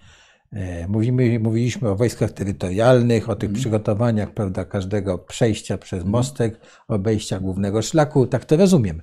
Także wojska terytorialne, obrony terytorialne muszą znać teren. Tak, mieć ale, to w głowie, wiedzieć, ale jak go bronić. Wiedzieć, oczywiście. Ale, ale druga rzecz, e, są takie społeczności, wsie, e, gminy, to jak ci cywile, jak te, te, te, te społeczności cywilne mają się do tego wszystkiego przygotować? Bo mówiliśmy o wojnie informacyjnej, gdzie się wpływa na obywateli, ale no ta wojna jeszcze nie odcina dopływu wody. Ale, ale wyobraźmy sobie, że No e, ta wojna wkroczy w taką fazę, że e, wys- wysadza się pięć słupów e, wysokiego napięcia i pół Polski nie ma za, zasilania. Tak? I już jest, mamy e, problem. No jest Więc jak ma się obrona- przygotować? Jest od tego obrona cywilna. Ale ona, ona mieć- jest w ogóle? Proszę? Ona jest w ogóle? E, Jeżeli bym e, był jeden klasyk taki był, który na takie pytanie, na takie pytanie, wiado- jest oczywista odpowiedź, to bym, e, to bym odpowiedział w ten sposób, proszę o następne pytanie. Także oczywiście, że nie ma. Ona została praktycznie rozwiązana, ona nie istnieje. Ona została przyjęta. Czyli przez kompetencji przez Straż Pożarną państwową, ale to są kompetencje dotyczące ratownictwa pożarowego. Rozumiem. Czyli, tutaj, czyli właściwie wszystko Ale- to leży w rękach przytomności jakichś Ale to lokalnych zarządców. zarządzać powinni właśnie tam na miejscu. W gminach są tacy tam chyba urzędnicy obrony Powinni, cywilnej tak. kraju. Do tego powinny być określone, do tego obszaru tej gminy opracowane zagrożenia, jakie mogą wystąpić na wypadek wojny. Jakie zagrożenia? Do tego powinno być oprzyrządowanie, czyli zapasy, żywności też. Każdy mieszkaniec powinien gromadzić. Takie miejsce, są takie państwa, Szwecja, Finlandia, który każdy ma, czy jest zagrożenie, czy nie, jest taki obowiązek, ma zgromadzony cukier, sól, mąkę tam, wszystkie zapasy, gdyby. Są agregaty prądotwórcze. Są to wszystko jest przygotowane. Czyli obrona cywilna ma agregaty. Jeżeli prądu nie ma, no oczywiście nie każdy mieszkaniec będzie miał światło, ale szpitale, No, ale e, tam urzędy. na, na wsi trzeba krowy tak, wydoić, tak napoić, wodę Są dostarczyć. Agregaty. Mhm. Mamy? Nie mamy. A jesteśmy na styku. W Warszawie tutaj. Już teraz dochodzimy. O, na wsi jeszcze wiele rzeczy jest. Każdy też musi wiedzieć, dobrze, jest tutaj, jest obrona terytorialna, jak może wspierać, jak też obrona terytorialna może korzystać z zasobów tych gospodarstw. Mhm. Chodzi o żywność, chodzi o inne rzeczy. Obrona terytorialna nie będzie tak, że logistyka będzie ciągnęła tam jakieś samochody z żywnością. Nie. Oni muszą, Być tak jak według tych starej zasady wojny, wojna żywi żołnierza, korzystać z zasobów miejscowych. Mhm. A więc te muszą być tam na miejscu rozśrodkowane, przygotowane i tak dalej, i tak dalej. I każdy obywatel ma jakieś tam powinności. No na razie mamy taki za- zapis, że każdy obywatel może w jakichś tam okolicznościach stanu e, Wyższej konieczności. e, wyższej konieczności stracić samochód, żeby. No będą zajmować się kierować Tak. samochody tak, ale to trzeba obywatelowi Ale- powiedzieć, ale obywatel też musi mieć za to wynagrodzenie. To nie jest Nie, tak, ja rozumiem, ale że musi mieć wynagrodzenie. Jak jest w armii szwajcarskiej, ja byłem tam w latach 90., mnie pokazywano, jak tam jest organizowana się obrona Szwajcarii, to to jest nawet miejscowe społeczeństwo tworzy strukturę obronną. Na przykład właściciel winnicy na granicy z Liechtensteinem był dowódcą dywizjonu artylerii. Tam na, na, jego winnicy, na, na, na stokach wzgórza, były stanowiska ogniowe artylerii, które artyleria stała. Mhm. Stała, już stała. Ona była, praktycznie te stanowiska były wykute w takich niszach, w takich ukryciach w tych skałach i wyjeżdżały na stanowiska. I tam w tym, w, tym, w, tym, w tym też były wykute tam magazyny, była tam amunicja, medykamenty i tak dalej. No- I pracownicy tej winnicy tworzyli obsługę tego dywizjonu artylerii. A on był dowódcą. I on wiedział, że na wypadek wojny to on ma ostrzelać tą dolinę, jak będą z tamtego kierunku nieprzyjaciel będzie zmierzał. I Kiedy? no ale tak, I szkolił się. tak. Ale za to miał tak, niższe podatki, miał tam jakieś jeszcze dotacje i tak dalej, i tak dalej. To było motywacyjne. No Poza ale to tym, przeciwnik by- pewnie doskonale o tym wiedział i by go. ale to nie by- obrona, obrona państwa polega na tym, że przeciwnik musi wiedzieć, znaczy powinien wiedzieć. Powinien, My mamy tak. robić, demonstrować naszą siłę, Rozumiem. naszą gotowość, a jeżeli my tego nie mamy, to my Rozumiem. zachęcamy. Czyli to jest ten element odstraszania, Tak, mówiliśmy. a tak. inaczej my, on zachęcamy, jeżeli my tego nie mamy, nie demonstrujemy, a my nawet strategii nie mamy obrony. Obrony państwa. Czyli tego filozofii, jak mamy się bronić. Jak bronić się mamy? Tej przestrzeni całej Rzeczpospolitej. Marynarka wojenna, siły lotniowe i tak dalej. My do, no, no to wszystko, to wszystko jest element, strategia obrony państwa to jest takie know-how, know-how, ale które też tworzy siłę obronną państwa, bo to jest intelektualna, i tam, ta, to element intelektualnego odstraszania. To chciałem pana zapytać jeszcze, bo już mówiliśmy o tych elementach o- obronnej i głównie mówiliśmy o armii, no to zostańmy Ja nie wiem, czy tutaj y, Yy, y, widzowie yy. to rozumieją, co my mówimy, może myśmy się tak się rozpędzili. Tutaj jest, no. że helikoptery podstawa obrony, a zaraz jeszcze do tego dojdziemy. Skąd wiadomo, że potencjalny atak byłby atakiem wojsk pancernych? Tutaj padło pytanie. No, to jest, y, y, jeżeli to, to jest ciekawe pytanie, jako Tak, tak. jestem automatycznie zobowiązany to odpowiedzieć. Y, Skąd, skąd wiadomo? Taka jest strategia, tak, sztuka operacyjna i taktyka rosyjska. No. Oni używają wojska pancerne do, do tego, żeby przełamywać obronę, przełamywać, bo jest to w pancerzu, wiadomo, Tak. odporne na pociski przeciwpancerne, ale zanim to nastąpi, że te wojska zostaną do Muszą przełamania, przestrzeń to, przecież. to tr- trzeba używają artylerii, lotnictwa, żeby obezwładnić te środki przeciwpancerne Mhm. i dopiero ten korytarz puszczają, jest opanowanie w powietrzu, czołgi, które są szybkie, wychodzą w otwartą przestrzeń. W otwartą przestrzeń i też załogi są zabezpieczone. A piechota, która się porusza w samochodach lub transporterach, niezodporne są te wojska na pociski przeciwpancerne, mogą być zatrzymane bardzo Tak, szybko. tak. I to jest taki, taka pięść. Ona, oni po prostu przebijają Proszę, tym e, i rozwijają szybko. I czołgi potrafią też pokonywać szerokie przeszkody wodne, jak Wisła, Odra, Warta, po dnie, czyli forsować. Tak, Są to wjeżdżają jak takie... Po... Tak, pod są do tego przygotowane, szkolenie się odbywa i tak dalej. No to, a to Abramsy chyba też, no to, to no może tak, po, ale po co tu? Abramsy, Abramsy akurat nie będą atakować. Natomiast trzeba te, najpierw te czołgi rosyjskie zatrzymać Tak. i dopiero Abramsami uderzyć, ale nie w czołgi zatrzymane. A. Tylko trzeba w skrzydła uderzyć w tył najsłabsze. Czołgami nie, ja- się ja uderza, o tym, że jak- czołgami się uderza w najsłabsze miejsce. Ja Czy mówię- nie, nie najsilniejsze, bo to jest Tak. głupota, bo się nie rozwinie powodzenia. Właśnie udziela się naj, tak jak w Bitwie Warszawskiej. Czyli tu dochodzimy do jeszcze jednego... Piąta Armia Sikorskiego uderzyła w najsłabsze w tyły, które Rosjanie podeszli pod Warszawę, on uderzył w tył, weszedł na skrzydło i, ok, i z drugiej Tak. strony zostało Haller, zostało okrążone wojska rosyjskie. Właśnie na tym rzecz polega. Tak, a tu było- mamy czołgi. I czołgami trzeba trzymać je w pięści, nie można je roztrwonić tak, roz, da, po, poprzydzielać tam, żeby one gdzieś tam stały, tylko mamy trzymać z tyłu jako pięść, tak odwód.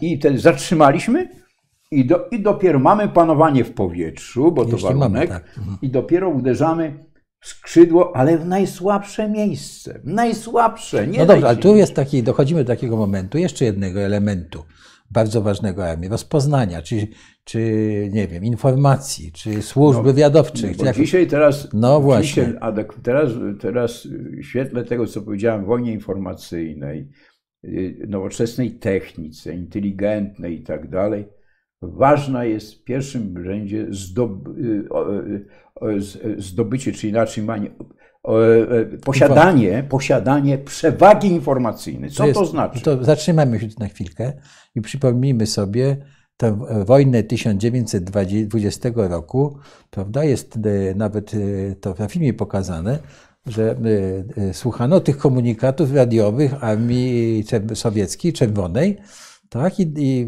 było dość dobrze e, rozpoznane, jakie są zamiary, prawda, i tak dalej, i tak dalej. Przypomnijmy to sobie, jak, jak, to, jak to wtedy było ważne. e, To jest to ważne, że posiadaliśmy informacje, na tego ty wzięliśmy, jakie są zamiary, plany, jakie są wykonane rozkazy, działania armii rosyjskiej. Więc w związku z tym można było stosownie do tego przygotować obronę, ale z drugiej strony przygotować kontrofensywę, czyli Tak, inaczej tak. zatrzymać, bo to też tam pod Warszawą, oni już podeszli pod Warszawę przecież tutaj, zostali zatrzymani właśnie i, i dopiero wtedy wykonano kon, kontruderzenie z nadwieprza. To, to, Tak. to, to właśnie to wyniku, bo nie można, nie, inaczej by nie Znaczy, uderzono. właściwie wciągnięto ich trochę w pułapkę, no, jak ja no rozumiem. to siłą rzeczy, no bo jeżeli się tak uderza, to się zawsze wbija klinem. Tak. I więc to się nie, że nie poszła cała przestrzeń. Jeżeli tu, było, tu zatrzymanie na skrzydle zostało powyżej tam półtuska i tam dalej, tak, Tak, tutaj tak. jak jest e, e, tam e, tutaj e, te całe, cała ta powierzchnia nizina pół,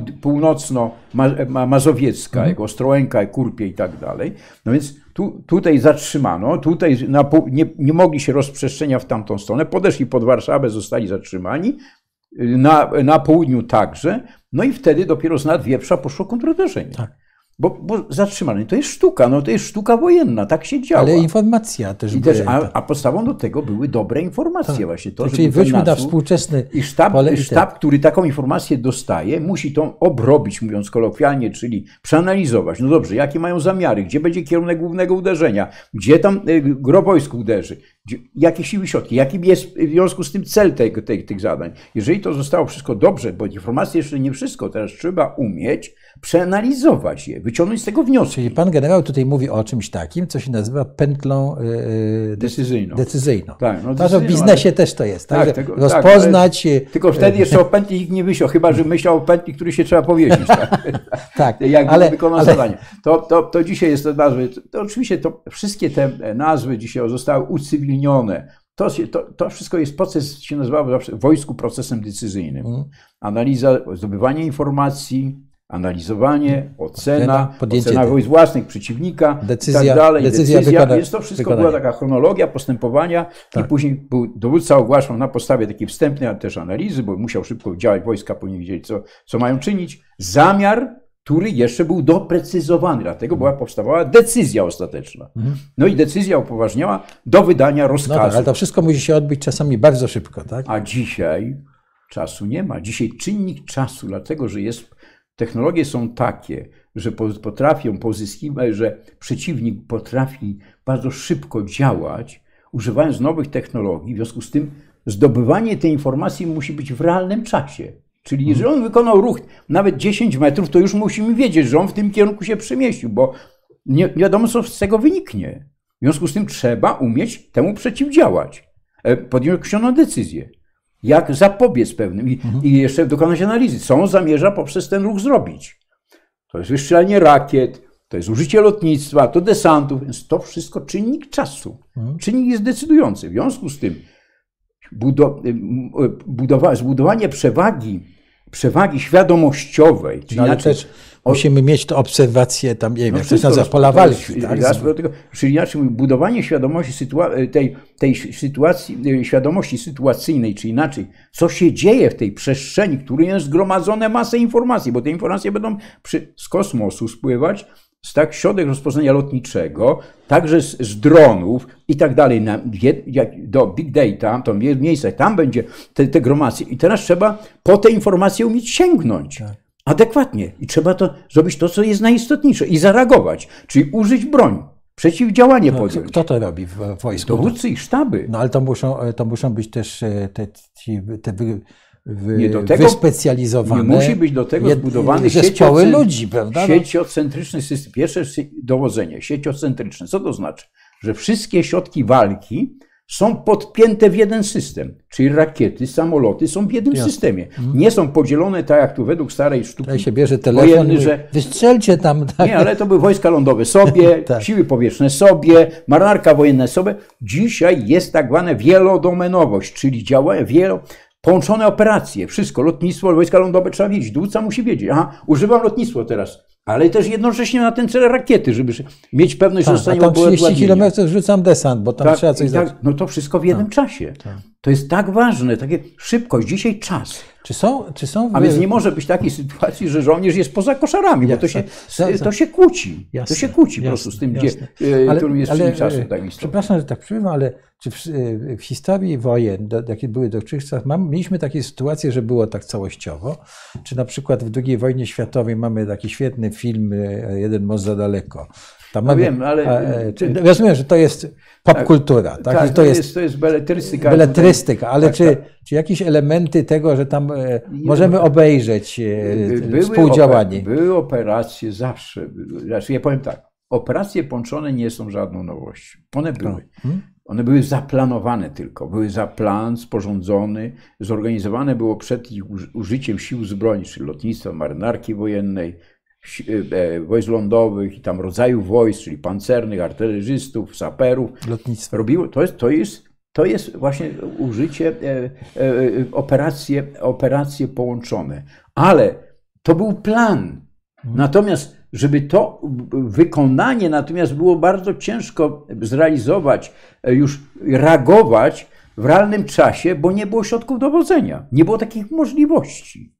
Nie było takiej możliwości. Jeżeli to wszystko szło zgodnie z planem, było organizowane współdziałanie wielowariantowo i dowódcy mieli na tyle swojej e, kreatywności, wiedzieli jak w tej sytuacji, w wyniku zmiany sytuacji, która może nastąpić, bo plan jest planem, a pole walki, na polu walki może się stać zupełnie odwrotnie. I trzeba umieć reagować. Dzisiaj te wtedy nie było takiej możliwości. Nie było. Postawiło się zaskoczenie. Amerykanie dlatego, wiadomo gdzie, oberwali, jak wkroczyli do Niemiec. Tak, w Ardenach. W Ardenach. No i, Bo nie było rozpoznania.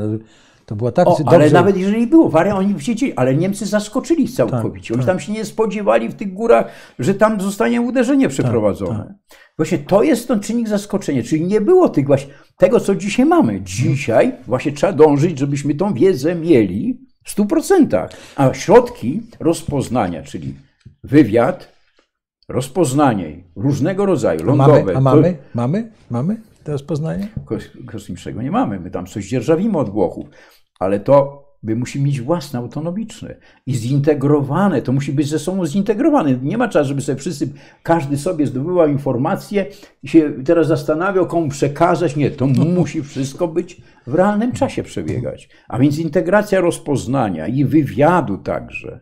To wszystko w jednych musi być w rękach dowódcy. I on ma dostęp do tego i sztabu, który podejmuje decyzję, naczelnego wodza. Jeżeli nie, no to się dowiem, że no tam, wiedzie, tam wiedziano, że tam czołgi maszerują, mają uderzyć, ale nie, tej informacji tu nie było. I czynnik zaskoczenia nastąpił. No, no tak jak e, prawda, w, tym, po tych Ardenach. W tych, tak, w tych Ardenach, ale tak jak jest ta słynna scena z tego filmu jeden most za daleko, prawda, gdzie pada pytanie Sosabowskiego, a no. Niemcy, jak my to wiemy, to i też to wiedzą. Dokładnie, tak. dokładnie tak. No, no. I zresztą obarczono Sosabowskiego za klęskę. Nie, nie, ale, ale to już jest, zostało wyjaśnione. Tak, tak, wyjaśnione, że to, to w ogóle nie było nie, nie problem. No, Brytyjczycy zawsze musieli znaleźć winnego. Tak, tak oczywiście. Gdzieś takie stare powiedzenie tak, było, ale że taki szukanie było tak, szukanie winnych, karanie niewinnych, a wyróżnianie tak, a był taki e, oficerów wywiadu. pułkownik Fuller, on się chyba nazywał, który pierwszy opisał ten, e, Także, to, co zrobiono Sosabowskiemu e, wtedy. Tutaj jest wszystko ważne. Budowanie świadomości to jest przewagi sytuacyjne, bo kto ma tą przewagę, czyli zdobywa szybciej informacje, on analizuje, potrafi wykorzystać, podejmuje właściwe decyzje w właściwym czasie, używa wielodomenowe wszystkich środków, czy lotnictwa, artylerii, lądowych, czołgu i tak dalej, desantu, żeby to wszystko to wtedy odnosi sukces. Jeżeli tego nie będzie, bo Rosjanie mają już w tej chwili system sieciowy też, to jest oprzyrządowanie, czyli wszystkie systemy walki są sobą spójne, podpięte pod jeden no tak, system dowodzenia. Nie ma tutaj autonomicznych, można tak, bo dzisiaj poprzednio było tak, że tak, artyleria miała swój system dowodzenia zamknięty, ona była zlinkowana, ale to, co się wewnątrz działo, już tej świadomości nie było na przykład u dowódcy. Tu się nie było. Tam gdzieś u saperów nie było, u lotników tak, nie było, co tak. tam się dzieje. A tak. dzisiaj jest tak, system ten sieciowy pozwala, że jest pełna świadomość. Tylko trzeba to zbudować, trzeba przeszkolić. No i muszą być ludzie, którzy umieją e, zebrać no tak, i podejmować decyzje. Ale z drugiej strony chciałem zwrócić uwagę jeszcze na jeden aspekt. W wyniku takiego właśnie oprzyrządowania, w wyniku tego właśnie kształtowania społeczeństwa informacyjnego, mhm. smartfonów, tym wszystkim, jeden laptopu i weryfikowanie swojej wiedzy, ale też i możliwości i tak dalej wojsk poprzez różnego rodzaju symulacje, korzystanie z oprogramowań zabija, okalecza ludzką wyobraźnię. My mamy wszystko już podane prawie że tego. Ludzka wyobraźnia jest tutaj najcenniejsza. Czyli tę przestrzeń walki trzeba widzieć, trzeba ją rozumieć. No przejście po tak. niej, jeśli to jest Ale nasza, nasze jeżeli teraz tylko to się nagle zostanie zakłócone, to całe oprzyrządowanie, dowódcy okaleczeni, sztabowcy oszkaleczeni, pozbawieni wyobraźni, bo tak to wygląda. Dzisiaj obserwujemy i to jest cywilizacyjna, można powiedzieć, choroba. My mamy praktycznie wszystko podane jak gotowe. Jeszcze nie poda, telewizja nam jeszcze zapachu nie podaje i smaku. Więc ja tu e, e przypominam sobie, jak gościłem e, w latach 90. E, takiego młodego e, analityka z Departamentu Obrony, który mimo, że był cywilem, przechodził szkolenia wojskowe razem w różnych fortach amerykańskich. I, I on mnie poprosił, żebym go przewiózł przez Polskę E, e, po tych e, terenach właśnie, gdzie, gdzie były te wojska radzieckie. Mm. I tak jechaliśmy przez to. Ja mówię, Boże kochany mój, przecież to jest wymarzony teren dla czołgów. Mówi tu tak, mówi tu tak, mówi tu się tak, tu taki sprzęt. Ja tak się zastanawiałem, że ten, że ten, ja- że ten, że ten człowiek, mój dobry do dzisiaj przyjaciel, który skończył tam jakąś MIT, dobrą uczelnię i się zafa- zafascynował tym wojskiem, cywil kom, kompletny, że on ma to, to, roz- tą wyobraźnię taką i to, To jest, ja, moje to jest skrzywienie zawodowe. Ja gdzie jadę? Jadę samochodem. Dzisiaj jechałem Tak. Mazur. To i oczywiście jak jadę gdzieś jakim, drogą, którą wcześniej nie jechałem.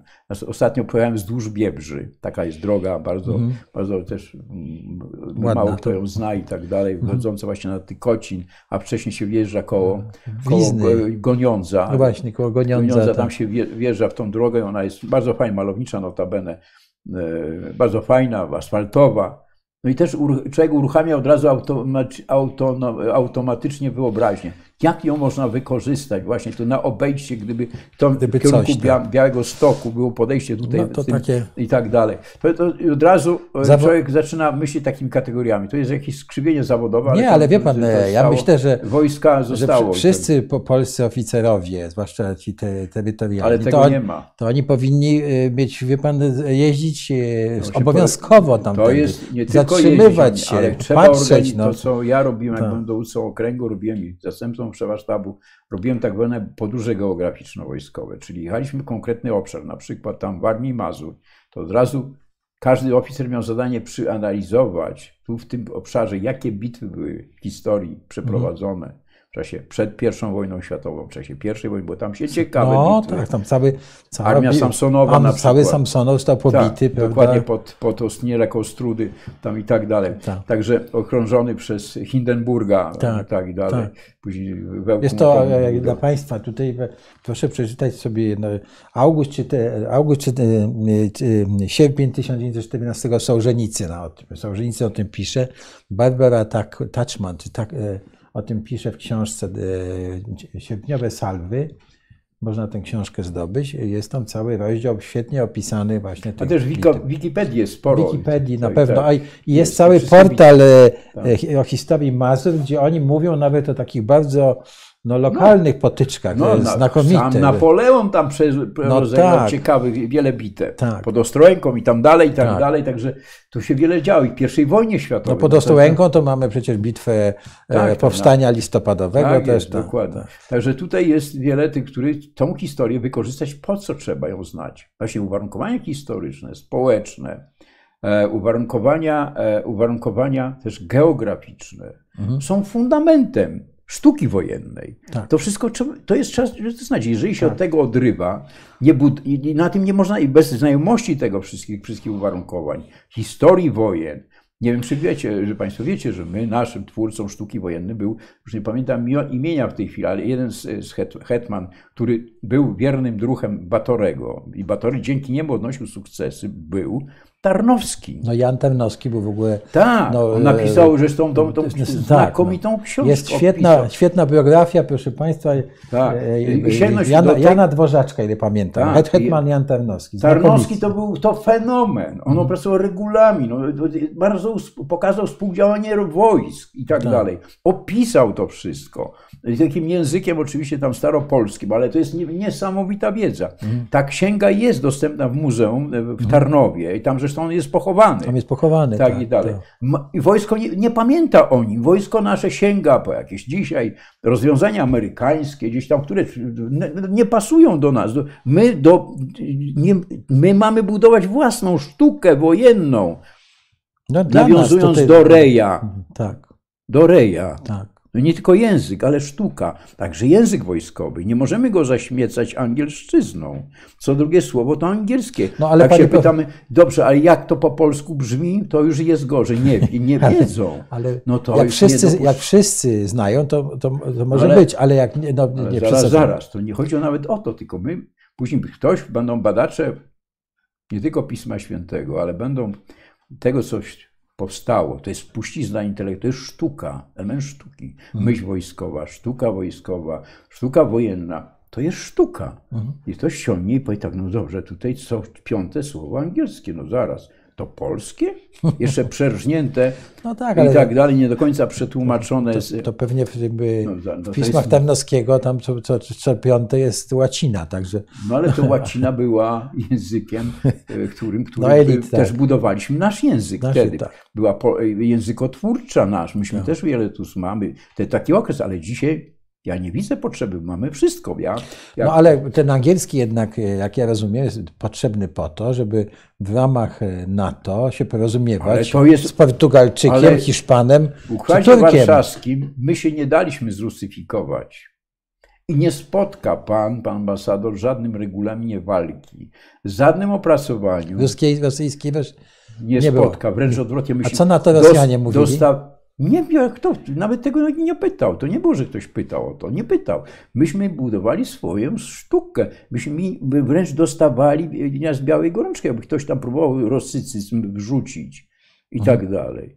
To nie było współdziałanie, to było nie wzajemodejstwie, tylko było współdziałanie. Mhm. A dzisiaj co drugie ktoś, ja siedzę na konferencjach, mówię, ważne, kto nie jest prowadzący, przywołują do porządku. Proszę mówić po polsku, bo tu słuchają nas ludzie, którzy tego nie rozumieją. Tak, zwłaszcza terminów. Przecież to nie E, dla siebie my się spotykamy dla siebie, tak. Mhm. tylko spotykamy się dlatego, żeby ludziom to wyjaśnić. Jest konferencje, debaty, tak dzisiaj. No jakbyśmy Dobrze. tutaj połowę po angielsku wtrącali, a po rosyjsku, no to kto by No, tutaj chciał są, są, nas, nas są tacy eksperci, którzy co drugie słowo wtrącają, są, No, są, tylko, ja- dla, są tylko dla Je, ekspertów. je, byłem niedawno świadkiem debaty, gdzie jeden z prowadzących, właśnie ten, który prowadził ten panel, zwrócił uwagę, Tak. jak jeden z, e, z panelistów używał e, co jakiś czas, co chwilę e, słowo angielskie. Ten mówił, dobra, proszę, proszę mnie przywołuję do porządku mówić po polsku, bo, bo tu nas słuchają ludzie. Tak. No i, i oczywiście zna, tak, to- i był problem, No bo- język się łamał, co, jak to znaleźć po- odpowiednik polski. No ale to, A to jest sztuka, No, ale to jest, język, językotwórczy. To, to no. jest też, jak, jak ktoś jest ekspertem, no to uważa, że jak używa tych, tych angielskich terminów, że to go jak gdyby tak po, podnosi. No, No, ale- ale, nie, no oczywiście, że to, że to Ale też może być tak, że on swoją niewiedzę zasłania angielszczyzną. no tak, pan. może też tak, oczywiście. Także to jest. Możemy tutaj, e, Tak, jest dużo bardzo. pytań. e, Skąd wiadomo, że był atak palceni, to odpowiedzieliśmy.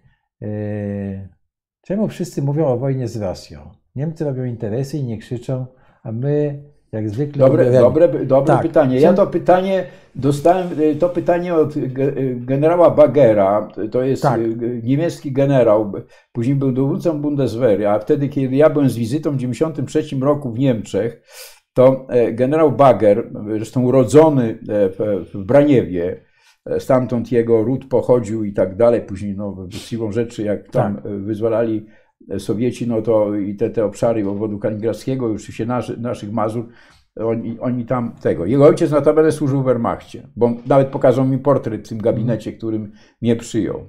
To on mnie zadał takie pytanie, co wy chcecie od tych Rosjan? Bo ja tam mówiłem, że my się przygotowujemy, musimy myśleć o obronie państwa, no a naszym takim potencjalnym agresorem to jest dzisiaj Rosja, no siłą rzeczy. Dlaczego Rosja?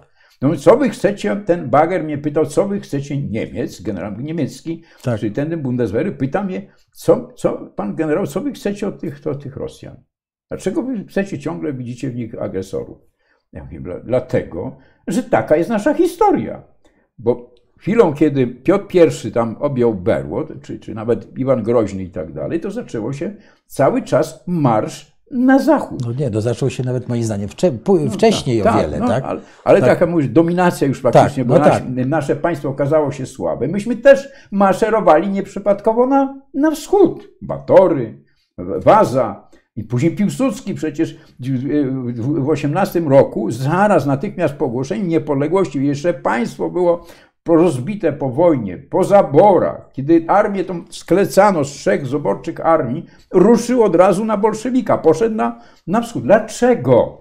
Dlatego, że w interesie bezpieczeństwa Polski było odepchnięcie Rosji od tego, a Rosja wtedy była słabo, była tam rewolucja, walka kontr i tak dalej, bolszewicy. I e, w związku z tym trzeba było maszerować, zdobyć tą przestrzeń, odepchnąć właśnie wchłonąć Białoruś, że Białoruś po naszej stronie, Ukraina. I, I Piłsudski poszedł z tym wojskiem polskim, z tymi generałami poszedł, tak, bo oni to rozumieli. I co jeszcze Piłsudski zrobił? Że potrafił skrzyknąć właśnie to społeczeństwo. przekonać to społeczeństwo, które było rozbite No, przecież. tak. Ale on stworzył wcześniej strzelców, sokołów, tutaj No tak, takie tak, fundamenty, fundamenty, właśnie, tak. gdzie byli żołnierze przygotowani, dowódcy, którzy przyjęli berło. Tak, ale- I ale wrac, wracając do tego. I ja, i on, on tak, i jeszcze, i dalej jeszcze coś powiedział, właśnie te, to idąc y, tym tokiem myślenia. Powiedział tak, panie generale, przecież Rosja to płuca Europy, a Niemcy to serce. I bez tych dwóch organów, bez serca i płuc, ta Europa nie może istnieć. I my musimy, on, ten generał mi tłumaczył, tym, tym, e, z nimi współdziałać. Tak, tylko czyim kosztem? Jest zawsze pytanie, kto, bo tu nie ma tak, że to się odbywa bez kosztu, nikt nie ponosi z tego kosztu. My, będąc w środku, pon- ponieśli, ponosimy koszty i tego to widzimy. To widzimy. Rosja nie zmieniła swojej strategii od czasów właśnie carów imperialnej i pod tą imperialną strategię politykę, która jest polityką rozszerzania strefy wpływów w bezpośrednim sąsiedztwie, bo Rosja nie miała kolonii gdzieś tam w Afryce, gdzieś tam w Ameryce Południowej, niech ekspansji tam nie prowadziła, tylko zagarniała terytoria w bezpośrednim sąsiedztwie. I tą chwilą rozpadu Związku Sowieckiego, kiedy ta strefa w czasie Związku Sowieckiego sięgała po Łabę, tak dalej, tutaj została utracona, bo te państwa wy, wy, wyzwoliły się z tego jarzma, my także. I w związku z, ale Rosja nie zrezygnowała od budowy tego. I taką ma strategię. Tak. I buduje po to siły zbrojne. I buduje i realizuje wojnę informacyjną. Jeżeli by tego nie było, żeby Rosja powiedziała, nie damy, nie damy sobie spokój, jesteśmy tutaj, dochodzimy do bramy smoleńskiej, do Białorusi, do Ukrainy, Białoruś, Ukraina niech będą suwerennymi państwami i tak dalej, budują własną tożsamość, kim chcą, czy romansować z NATO, czy z Unią Europejską, ale tak nie jest. Co się dzieje dzisiaj na granicy z, Bia- z Ukrainą, a co się stało z Białorusią? Naród białoruski chciał się wyzwolić, podjął bezkrwawą powstanie narodowe rok temu. I co się stało? Kto tam interweniował? Kto przywoływał Łukaszenkę do porządku? Kto tam wywierał presję? Kto tam cały aparat rozbudował informacje i tak? Dzisiaj służby białoruskie, e, dzisiaj media białoruskie są w ręku Rosjan. I co się stało na granicy z Polską? No to zaraz, no to przepraszam bardzo, to co mamy ręce podnieść do góry i powiedzieć, Tak. zapraszamy na kawę do Warszawy? Tak. Proszę- no tak nie proszę może państwa, być. tak. To Tutaj- dzisiaj, dzisiaj by było się powtarzać. Sybir by się otworzył. Ja tak, mam- ja tam oni, oni nie polikwidowali swoje e, te, te obozy koncentracyjne na Syberii Stoją. i tak dalej, także tam też są swoich proszę państwa, opozycjonistów E, trzymają. Tutaj są dalsze pytania, ale ten wątek, e, dlaczego z Rosją jest tak źle, no ja bym jeszcze rozszerzył o to, o, o takie fakty z historii. Po pierwsze, pamiętajmy o tym, że no były takie próby dobrego urządzenia się w ramach Imperium Rosyjskiego. Tak? Aleksander I, Królestwo Kongresowe, które się rozwijało. Tylko w tym Królestwie Kongresowym, które było bardzo nowocześnie urządzone, e, proszę, jak, jak, jak, jak postępował czas do czasu, kiedy, kiedy było zniesione powstanie, tak? Polacy byli coraz bardziej pozbawiani możliwości uczenia się we własnym języku, coraz bardziej była interwencja e, sił rosyjskich, e, pozbawiania nawet tej, tej autonomii, prawda, i tak dalej, i tak dalej. I Ro- Rosja jest e, naszym sąsiadem. Zaczęliśmy od tego rozmowę, tak? Jesteśmy tutaj, mamy tych Rosjan za, za, na granicy. No Rosja jest takim państwem, które nie umie się skupić i nie potrafi e, budować dobrobytu swojego społeczeństwa, nie, nie umie być krajem, który się rozwija. Tak? No, ich model działania jest taki, jak to Kissinger kiedyś powiedział, że Rosja się czuje wtedy bezpiecznie, jak się rozszerza ciągle. No mają, mają ten jakiś gen w sobie, że tak robią. No. Tak? I, I my jesteśmy po prostu w tej strefie, e, że im w tym... Zainteresowani, bo jesteśmy na pomoście. No, że im przeszkadzamy. Tak, bo, E, bo, bo Tutaj jest e, taka wzmianka, bitwa pod Kuszynem, wygraliśmy 10 razy mniejszymi siłami. Wojen z Rosją, o ile pamiętam, było 19. Tak? E, Trzy czy cztery były wywo- wywołane przez nas, tak? Reszta była wywołana przez nich. No mamy ten, y, mamy ten, y, co oni pamiętają nam bardzo, mamy ten, y, prawda, jedni mówią, że to był Żółkiewski zdobył ten Kreml, inni mówią, że oni nas zaprosili, prawda? W każdym razie oni to pamiętają i no, wy, wygnanie w 612 tak, roku, wygnanie tych wojsk Polski. i tych Polaków z Kremla, oni mają dzisiaj rocznicę narodową. Tak, święto tak, narodowe. Tak, tak jest. No, jakoś w tych genach jest tak u Rosjan, że, ta, że tak mają. Jak się nie rozszerzali na zachód, jak popatrzymy na mapę, jak się Imperium Rosyjskie roz, e, rozszerzało od czasu, jak, po, jak, jak zniknęli e, Mongołowie, tak? jak zniknęli Tatarzy, to e, proszę zajrzeć do książki Europa Normana Davisa, tam są mapki. Rosja się zawsze ekspandowała. Tak? tak Przecież tak. wojna krymska, E, e, ta szarża lekkiej brygady w popkulturze dotyczy właśnie tego, że Rosja się tam rozszerzała i wtedy Anglia prawda, i, i Francja przeciw, przeciwko temu była. Jak Rosja się nie rozszerzała na południe, to się rozszerzała w naszym kierunku. No tak. i niestety myśmy, myśmy niestety na skutek złej organizacji państwa i naszych zasasów, e, zasasów tak. i elit, i no bo ciemnoty. Wtedy, panie ambasadorze, myśmy armię sobie zafundowali, bo też niektórzy dzisiaj też mówią, po co nam taka armia, po co nam 200 No, no tak, ale, ale proszę pamiętać, że jak pan wspomniał o Piotrze Wielkim, tak, tak to właściwie rozbiór Polski zaczął się e, w roku 1700, e, nie wiem, Sejm Niemy, tak? 1717, no. tak. tak? To już, już nie można było podjąć żadnych reform, bo Wojska rosyjskie sobie jeździły po Rzeczypospolitej, senatorów wywożono na Syberię. Tak, i tak, nasze magnaterii też przeszła na ich y, stronę. No tak, tak, i tak dalej, i tak, tak dalej. Więc, e- więc Taki mamy problem z, z, z Rosją. To nie, jest, to nie jest, to my nie mamy problemu w sensie takim, że my jak, jakieś ekspansję prowadzimy. Oczywiście w naszym interesie jest, że obok nas, obok nas, mówimy od wschodu, był bufor. No tak, w postaci no bardzo, Ukrainy. Bardzo byśmy chcieli, żeby, tak. to, żeby ale nie, żebyśmy tych... tam, my rządzili w Białorusi tak. czy Ukrainie, żeby to były tak, suwerenne, suwerenne no bardzo państwa. byśmy chcieli, żeby ta Rosja była krajem rozwiniętym, Ależ demokratycznym. No i, by... i, taką nadzieją po 90 tak, roku żyliśmy. Tak. I, jak już Jelcyn został... I, I, wielu ekspertów mówi, o, zasnęły polskie elity i tak dalej. No, no, nie, no, ja wiem, czy zasnęły. No, mieliśmy taką nadzieję, prawda, że ta no, Rosja... Trochę, trochę było tego... No dobrze, ale to możemy się... Wojsko możemy... nie powinno zasnąć. Nie, nie powinno, nie, tak, zgadzam wojsko, bo tak, tam ale, mogły ale proszę pamiętać, jakoś. panie generale, że w latach 90., bo pan generał też o tym mówił, prawda, żeśmy coś przegapili. No i to była jednak, e, wie pan, e, taka e, akcja była tak, odbudować, przecież zamiast trzech krajów sąsiednich, nagle pojawiło nam się siedem, zupełnie nowych, tak? Trzeba było odbudować e, traktatami, obudować ten e, nowo powstający kraj. To był przecież wysiłek tych elit. Następnie trzeba było zrobić, e, tak powiem, wysiłek, żeby zrobić coś z tą granicą niemiecką, bo ona się okazało, mogła zawisnąć w powietrzu po zjednoczeniu Niemiec, no, tak?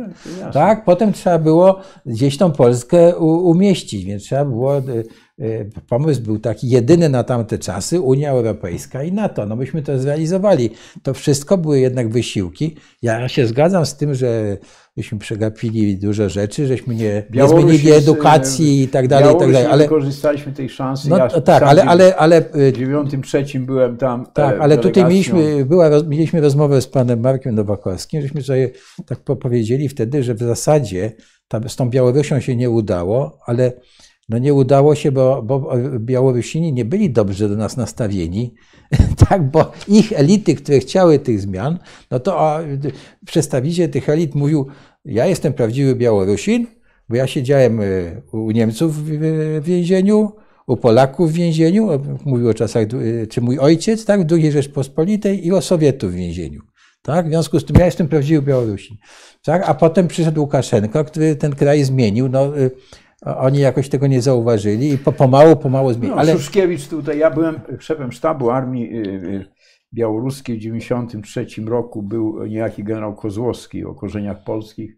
Przez tak, tą żonę miał tak, Polkę, tą, y, tam, tak, tak można powiedzieć, tak. miejscową, jak dalej, który zresztą miał rodzinę w Litwie i kiedyś tam też ja będąc w delegacji w Litwie go spotkałem, ale już prywatnie w restauracji na kolacji, którą e, wydali Litwini tam, tak. to po cywilnemu on podszedł do nas, bo słyszał mowę i mówi, o tutaj jesteście, no ja jestem tutaj, mam rodzinę właśnie w Wilnie, tak dalej, korzeniach i były bardzo dobre, mówił świetnie po polsku, przyjechał tutaj, byśmy mm. tam pojechali, podpisaliśmy umowę współpracy, mm.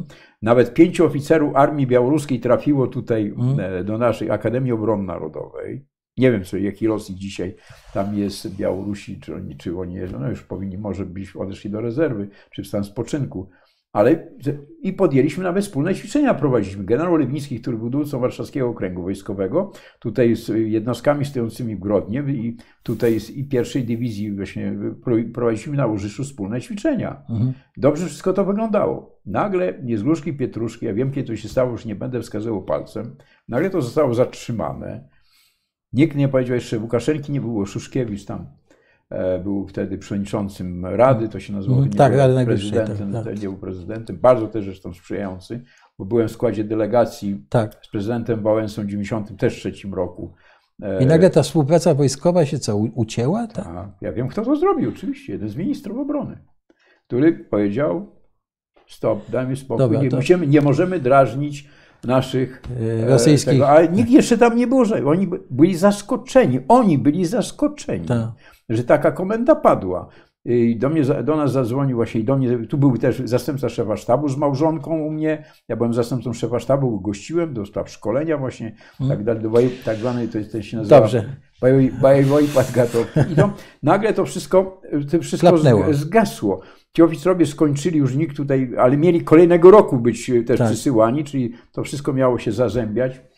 Wszystko się nagle Dobrze, urwało. Prosiłbym nie wymieniać nazwiska tego, bo nie, nie mogę się Ale Kozłowski? Nie, nie, ja mówię o tym ministrze. A nie, nie, nie chcę nie, się denerwować. Nie dobrze, nie, dobrze. to nie, nie, na pewno. Bo, może kiedy napiszę. Kiedy dobrze, trzeba napisać. W każdym, razie, w każdym razie mnie to było bardzo było zaskakujące dla nas. Myśmy tutaj widzieli tą współpracę i ta współpraca, oni też. Oczywiście tam, ja się zgadzam, bo ja pamiętam spotkanie w parlamencie, między innymi tam Wałęsa wystąpił, miał przemówienie w, w Mińsku, to wśród tych, e, tej dumy byli tacy tam, to zaczęli buczeć. No tak, bo właśnie o tym mówię, że ale, to nie, nie było... Ale to było tak, bo że to była post, Bo to była postkomunistyczna elita. Oczywiście, ale interesuje, ale Szuszkiewicz, cały był plan. Powiedział tak, oczywiście Wałęsa nie przerwał, kontynuował to mimo buczenia, tak dalej. Ale już te rozmowy, które mieliśmy, pamiętam wieczorem, takie, te, te, spotkanie takie i tam w tych grupach, to były bardzo budujące, obiecujące. To znaczy tam była wola, żeby to mhm. zmieniać. Mhm. E, później Szuszkiewicz żałował, pamiętam, że mówił, że żałował, że, że, to, że w ogóle to wystąpienie było w dumie, bo ono jakby nie, nie odniosło swojego skutku. Tak. Ale bardzo budujące było spotkanie, pamiętam, w Baranowiczach, mhm. tam gdzie liczna grupa Polonii była. Tam było, tak. też przyjechał Szuszkiewicz czyli prezydent e, Białorusi i tam było ten Domu Kultury.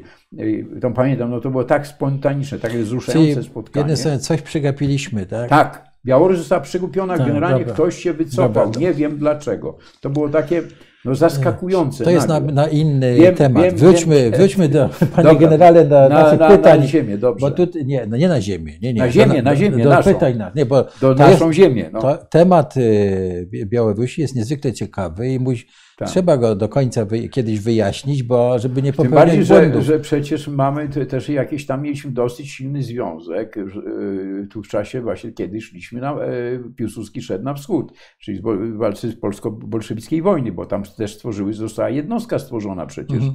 przez jednego z oficerów, który służył tak. notabene w wojsku polskim, służył tak. później i tak dalej. I maszerował z nami, ale później niestety Niestety, jak, jak Rosjanie kontrofensywę znowu przeprowadzili, no to on tutaj z tym wojskiem się wycofał, ale już tam nie było możliwości, żeby e, z powrotem odbudować te, jasne, te wpływy. Jasne, tak, ale to jest e, ta historia. Wróćmy do pytań.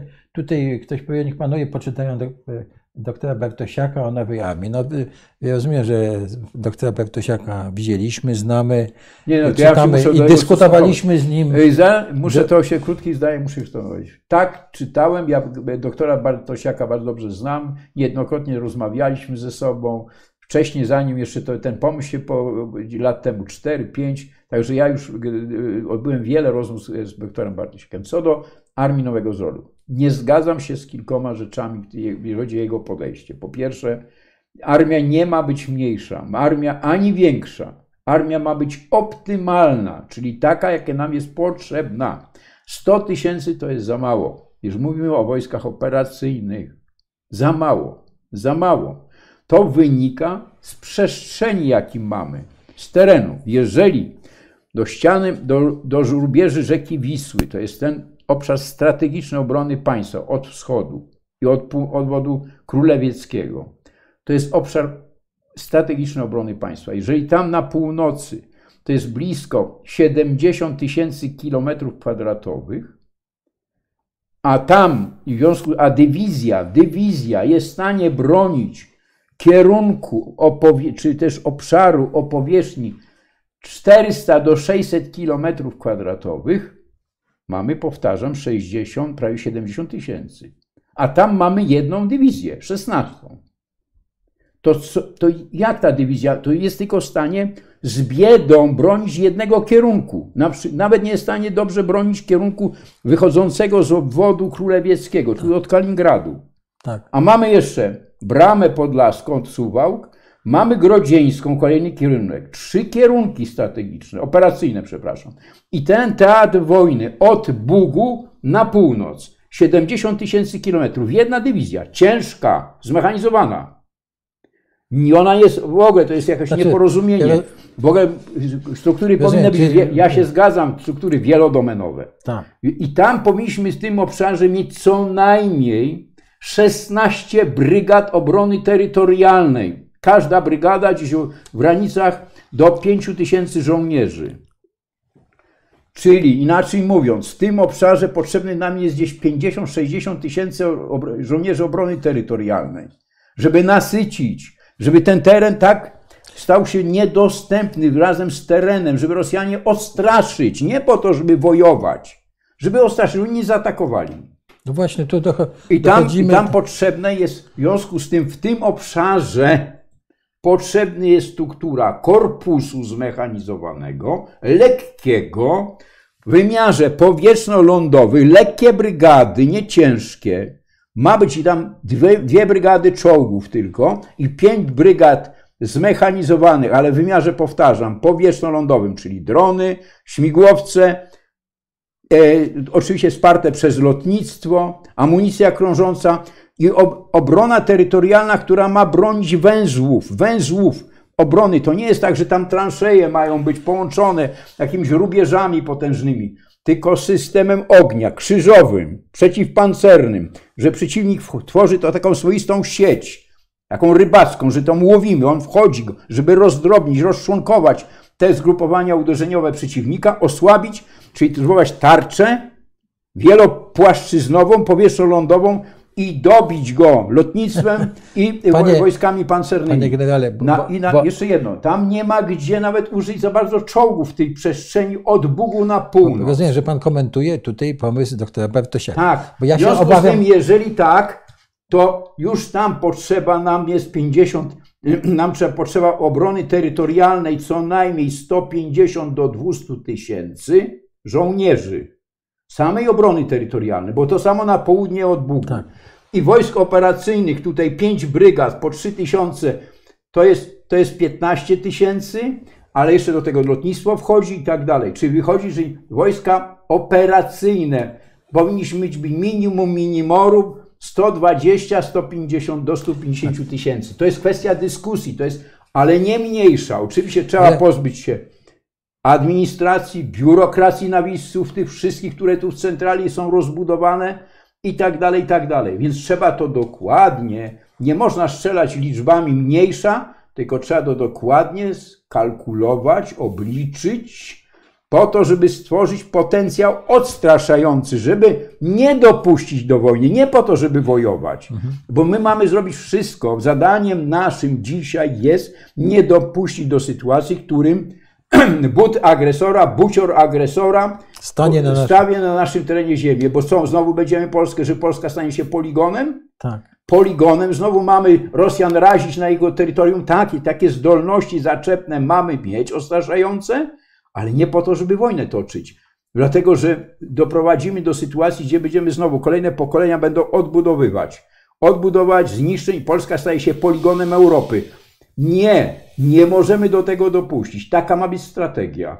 A więc siły zbrojne powinny być takiej wielkości. Do tego jest potrzebne właśnie przygotowanie społeczeństwa, potencjał cały państwa, czym Bartosiak nie mówi. Bartosiak nie mówi, dobrze, no co sama armia ma obronić państwo? Nie. Naród, potencjał gospodarczy, zasoby, rezerwy osobowe, wszystko ma być, wtedy przeciwnika odstraszymy.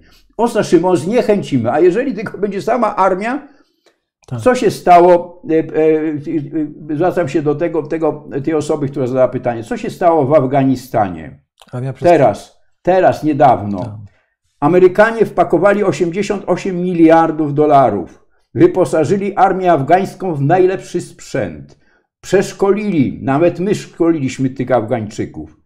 Ale ta armia nie oparta właśnie na fundamencie państw, społecznym, który popiera, który rozumie, który chce podjąć wysiłek, żeby obronić swoją tożsamość w sensie przeciwko taliba, talibów, to co ona była? Ta armia nie była, nie można budować, zbudowano armię nieopartą na, fun, fun, na fundamencie feudalnego państwa. Tak. W związku z tym ta armia, nie mając tego oparcia, tego fundamentu, rozsypała się w ciągu tygodnia i ci talibowie w łapciach z bronią przeciwpancerną, przenośną, jakąś tam kałasznikowymi, kałasznikowami, przyszli, roz, wypędzili wszystkich, rozpieszli się i tak dalej. Nawet bez strzału jednego. Bez jednego strzału. Ale, ale no, tak się nie obawiam. buduje armii, tak się nie obrony państwa nie tak, buduje. Tak, Trzeba budować twardo na fundamentach. No, ale, ale, najpierw trzeba zbudować fundament, jak rozumiem. No to właśnie to... społeczną świadomość i tak dalej. W związku z tym, a Bartosiak to pomija, całkowicie ale... skupia się tylko na wojskach, no to jest nieporozumienie. Nieporozumienie. No. Państwo całym swoim majestatem, swoim potencjałem staje do obrony. Przemysł obronny, e, społeczeństwo, tak. e, dalej. E, oczywiście klasa tak. cała Zmieniamy kierunek i tak drogowskazów, jak to Czesi zrobili. I tak ja jestem z doktorem Bartosiakiem, szykuję się, bo będzie kolejna tak. jeszcze debata na ten temat. Będę z nim, będziemy rozmawiać. Tak, obawiam się, że nie wszyscy nasi widzowie czy słuchacze wiedzą o, o, o pomyślę, czy o armii nowego wzoru doktora Bartosiaka. No tak, to trzeba najpierw się zapoznać, chciałbym, bo za mało czasu, żeby mieliśmy Tak, tylko chciałem powiedzieć, że doktor Bartosiak jest ekspertem, który właśnie ma taki pomysł. Moim zdaniem ten pomysł jest ciekawy, bo on pobudza do myślenia. Nie, no to, że ja to powiedziałem Jasne, zresztą na tej pierwszej tak, części. ale, że, ale że bardzo, ten... bardzo jest ja go cenię, że, ja że go ktoś cenię. mówi o tym, że armia musi. I tutaj chciałem. Ale jeszcze, jeszcze jedno długo, jeszcze. Długo, no. czas, długo, ale chciałem pana właśnie zapytać o to armię nowego wzoru. E, mm, mówiliśmy tutaj o tej obronie terytorialnej, pan mówił, że kompania tu, kompania tam, ale chciałbym pana zapytać o ten wymiar, jaki powinien być żołnierz, taki wie pan, przeciętny żonie, bo przecież może się zdarzyć tak, że ta kompania, czy nawet e, Pluton, nie wiem, czy dzisiaj Pluton istnieje, nie, no, zostanie... Jest drużyna, zo, żołnierz, ale zostanie, drużyna, tak, załoga, obsługa, to jest te podstawowe struktury. Zostanie odcięty w tym terenie, tak, i nagle zostanie odcięty od swojego dowództwa, prawda, i on będzie musiał podejmować decyzje. Więc chciałem e, zapytać, bo to jest też o, o, armii nowego wzoru. Jaki powinien, czym powinien się charakteryzować żołnierz znaczy, dzisiaj? Nie, no to prawda? Bo, pierwsze, bo to wie pan jest taki, że dawniej to się werbowało do armii wszystkich, prawda, chłop, rolnik, chłop, prawda, się nadawał, bo było potrzebne mięso. No dzisiaj mamy panie w szyku. Ja wiem, ale nie chodzi o płeć, tylko, prawda, jaka ma być mobilność E, psychiczna, jak, e, jaka no, ma być e, wykształcenie, jest... jak mają się orientować. I znowu wracamy, no to kto to ma być, ten żołnierz? Znowu wracamy. To nie jest tak, że my go będziemy w szkole podstawowej już od razu przygotować do... Nie. To jest właśnie ta edukacja obronna, czyli zaczynamy od, od już szkoły podstawowej, że każdy młody człowiek, ten, ten, ten, to dziecko, ono już jest edukowane pod kątem obrony państwa, pod właśnie to, że w przyszłości będzie zagospodarowany czy w postaci żołnierza, tak, czy w obronie cywilnej kraju, czy w administracji państwowej, czy, czy, czy też w biznesie. No każdy tam ma jakiś los, wyznacza jego miejsce w szyku, jego w życiu wyznacza. Część będzie żołnierzami. Jeżeli wszyscy będą przygotowani według jednego systemu edukacji obronnej, podporządkowanej potrzebom obrony państwa, to teraz tych wojsko powinno tam tak synchronizować swoje potrzeby chodzi o specjalistów wojskowych, z edukacją. I to musi być zbieżne, czyli edukacja musi uwzględniać potrzeby wojska, mhm. a wojsko musi uwzględniać system edukacji, żeby skanalizować, żeby nie było tak, że elektronik idzie na stanowisko mechanika kierowcy w czołgu, zamiast pójść do łączności. A przygotowany ma przygotowanie z tym, żeby, bo nie ma czasu, wojsko już tyle, żeby nie mamy armii z poboru. Żeby wykształcić tych tak. ludzi, po prostu bierzemy. Żeby trzeba kierować, tak? Ja kiedyś, będąc zastępcą szefa sztabu, zrobiłem taką jeszcze w tamtym czasie, kiedy wojsko było z poboru, ale już myśleliśmy o tym i zrobiliśmy to. Żeby nie było tak, że mieliśmy szkoły podoficerskie, wiele szkół podoficerskich specjalistów, no i kierowaliśmy tam, no tak, nikt na to nie patrzył. Krawiec trafiał do tego, żeby budować koszary. No, tam do ośrodka służby zakwaterowania budownictwa, która była w Giżycku wtedy. Szkoła taka była podoficerska.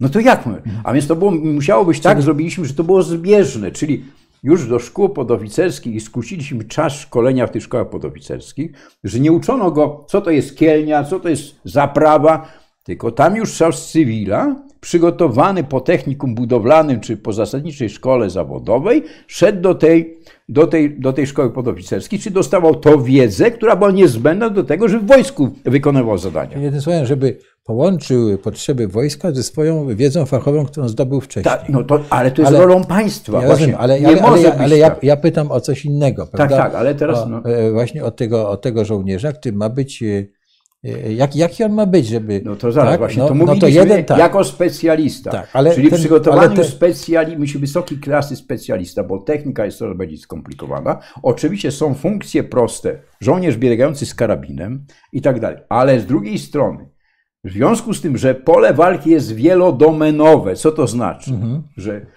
w powietrzu, lądzie, na morzu trzeba i pododdziały struktury muszą wielodomenowe być, czyli nie może być tak, że my dopiero jak czyli, wojna. Czyli pododdział musi być wielodomenowy. wielodomenowy. Czyli przygotowany do tego, żeby mieć, posiadać środki do, do oddziaływania w powietrzu, na przykład kompania taka musi mieć środki przeciwlotnicze, już, tak. już w szyku, w czasie pokoju. Nie dopiero jak wojna wybucha, my tam saperów przydzielamy, przeciwlotników. No, nie, nie, to musi być zwarty przecież to, nie, to, zespół. Gdzie tak jest, tak. że to wszystko jest oddzielnie. Dopiero jak, wybucha wojna czy konflikt, dopiero my tam no, wzmacniamy. Przepraszam. To przepraszam. nie no ma ja, czasu, no, mówimy o zaskoczeniu. Jest wspaniały, ja uważam, znowu do popkultury się odwołam. Tak, bo wojny na własne oczy nie widziałem. Byłem w Sarajewie dzień po, niemal po y, tym pokoju w Dayton zawartym. Widziałem ślady wojny, ale wojny nie byłem. Więc odwołam się do popkultury. Przecież ta kompania braci, która jest w tym y, serialu, tak, o tej samej nazwie no to ona y, jest y, y, zespołem, prawda? No to tam są jacyś moździerze i, prawda, no i ten, tym, i ten dowódca od razu, oni, od, od razu on, ale to dostali, on, on podejmuje strategiczne ale on, on decyzje. zostali wzmocnieni, to nie znaczy, że oni tam byli ci saperzy. Oni zostali wzmocnieni. Tam, oni rzeczywiście w czasie pokoju się szkolą, mogą się znać, mhm. ale są jest kompania saperów, to jest oddzielna struktura, jeszcze saperów. Mówimy o sytuacji u, u, nas, tak? Czy... I, I, tak w czasie wojny jeszcze tak. było, jeszcze, tak, jeszcze do dzisiaj tak. w wielu miejscach jest, a u nas dzisiaj tak jest dalej. Czyli to wszystko jest oddzielne struktury, mają swoje szefostwa, swoje... Dzisiaj jest tak, że powinno być tak, że te pododdziały, które on dostaje na czas wojny w postaci wzmocnienia przeciwlotników, na przykład pluton przeciwlotniczy, pluton saperów, już powinien być tak ta kompania składać się z, plutonów piechoty, plutonu przeciwlotniczego, plutonu przeciwpancernego, plutonu przeciw, obrony przeciwlotniczej i tak, czyli no to ten dowódca, jakiegoś tam medyka. Ten dowódca musi mieć ogromną wiedzę. Wielodomenową. wielodomenową. No to, no to, to tak go trzeba szkolić, A. bo jest takie dzisiaj no potrzeby, rozumiem, bo to, takie jest pole walki. Nie czyli, może być czyli to tak. musi być człowiek o, o dużej, dużej wyobraźni, wielo że tak powiem. A, a, jak się wyraźnie kształtować, jak my tu wszystko mu podajemy w komputerach i no tak właśnie, dalej. Tak. Dlatego no trzeba to, to już, kształtować. To już rozumiem teraz. I tak w każdym razie to trzeba te struktury i takich specjalistów teraz sam przygotowywać trzeba, żeby jeszcze raz kanalizować ten cały pobór, czy też e, trafianie do wojska z przygotowaniem cywilnym. żeby nie tracić czasu, nie marnotrawić jedna rzecz, że państwo, które finansuje szkolenie, no że ta inwestycja była celowo podporządkowana też i potrzeba. Nie wszyscy zostaną w wojsku, ale część będzie na przydziałach mobilizacyjnych, część była, będzie, oczywiście pójdzie na żołnierzy zawodowych, do szkół oficerskich, zostanie generałami i tak dalej. Więc to trzeba wszystko w taki sposób skanalizować. Tak. Państwo myśli taki, Polska my dzisiaj w dalszym ciągu jest Polską resortową. Każdy resort sobie rzepkę skrobie. To jest niezbudowany jednolity system, który jest spójny ze sobą. Ta resortowość praktycznie rzecz Po prostu czyni nas bez, bezbronnymi w pewnym sensie. Tak? Proszę? No czyni nas Nie, bez, no po prostu bezbro- nie, nie, nie. U nas jest takie myślenie wśród elit, jeżeli to można nazwać elitami, że, że sprawa obrony to minister obrony narodowej, generałów, właśnie o tym myśleniu. To trzeba złamać. Dzisiaj my wszyscy mamy swój, mamy mieć obowiązki w tym zakresie. Obowiązki. Mhm. I, ka- I wiedzę i też. Wiedzę, jak, no właśnie, to jest Tak, edukacja. tak, to- jest edukacja. I teraz do tego są dzisiaj oczywiście, jak teraz tam, to są oczywiście te tak zwane e, e, e, społeczne ruchy wszelkiego rodzaju, które się tworzą różnego rodzaju, legie akademickie, tak dalej. To jest piękne wszystko. Tworzyły się pododdziały samoobrony, zanim obrona terytorialna był taki ruch, jak wybuchła wojna na Ukrainie, to Tak. społeczność za sama się zaczęła organizować. Tak. Oczywiście to jest ważne, niech się edukują, niech się zapoznają historią, ale państwo ma stworzyć struktury, żeby tą społeczność zagospodarować. W ramach obrony terytorialnej, powtarzam, ile powinno być? I obrony cywilnej kraju i sił zbrojnych. Ale Matko. jest jeszcze jeden problem, bardzo ważny. To jest, to jest e, zaludnienie.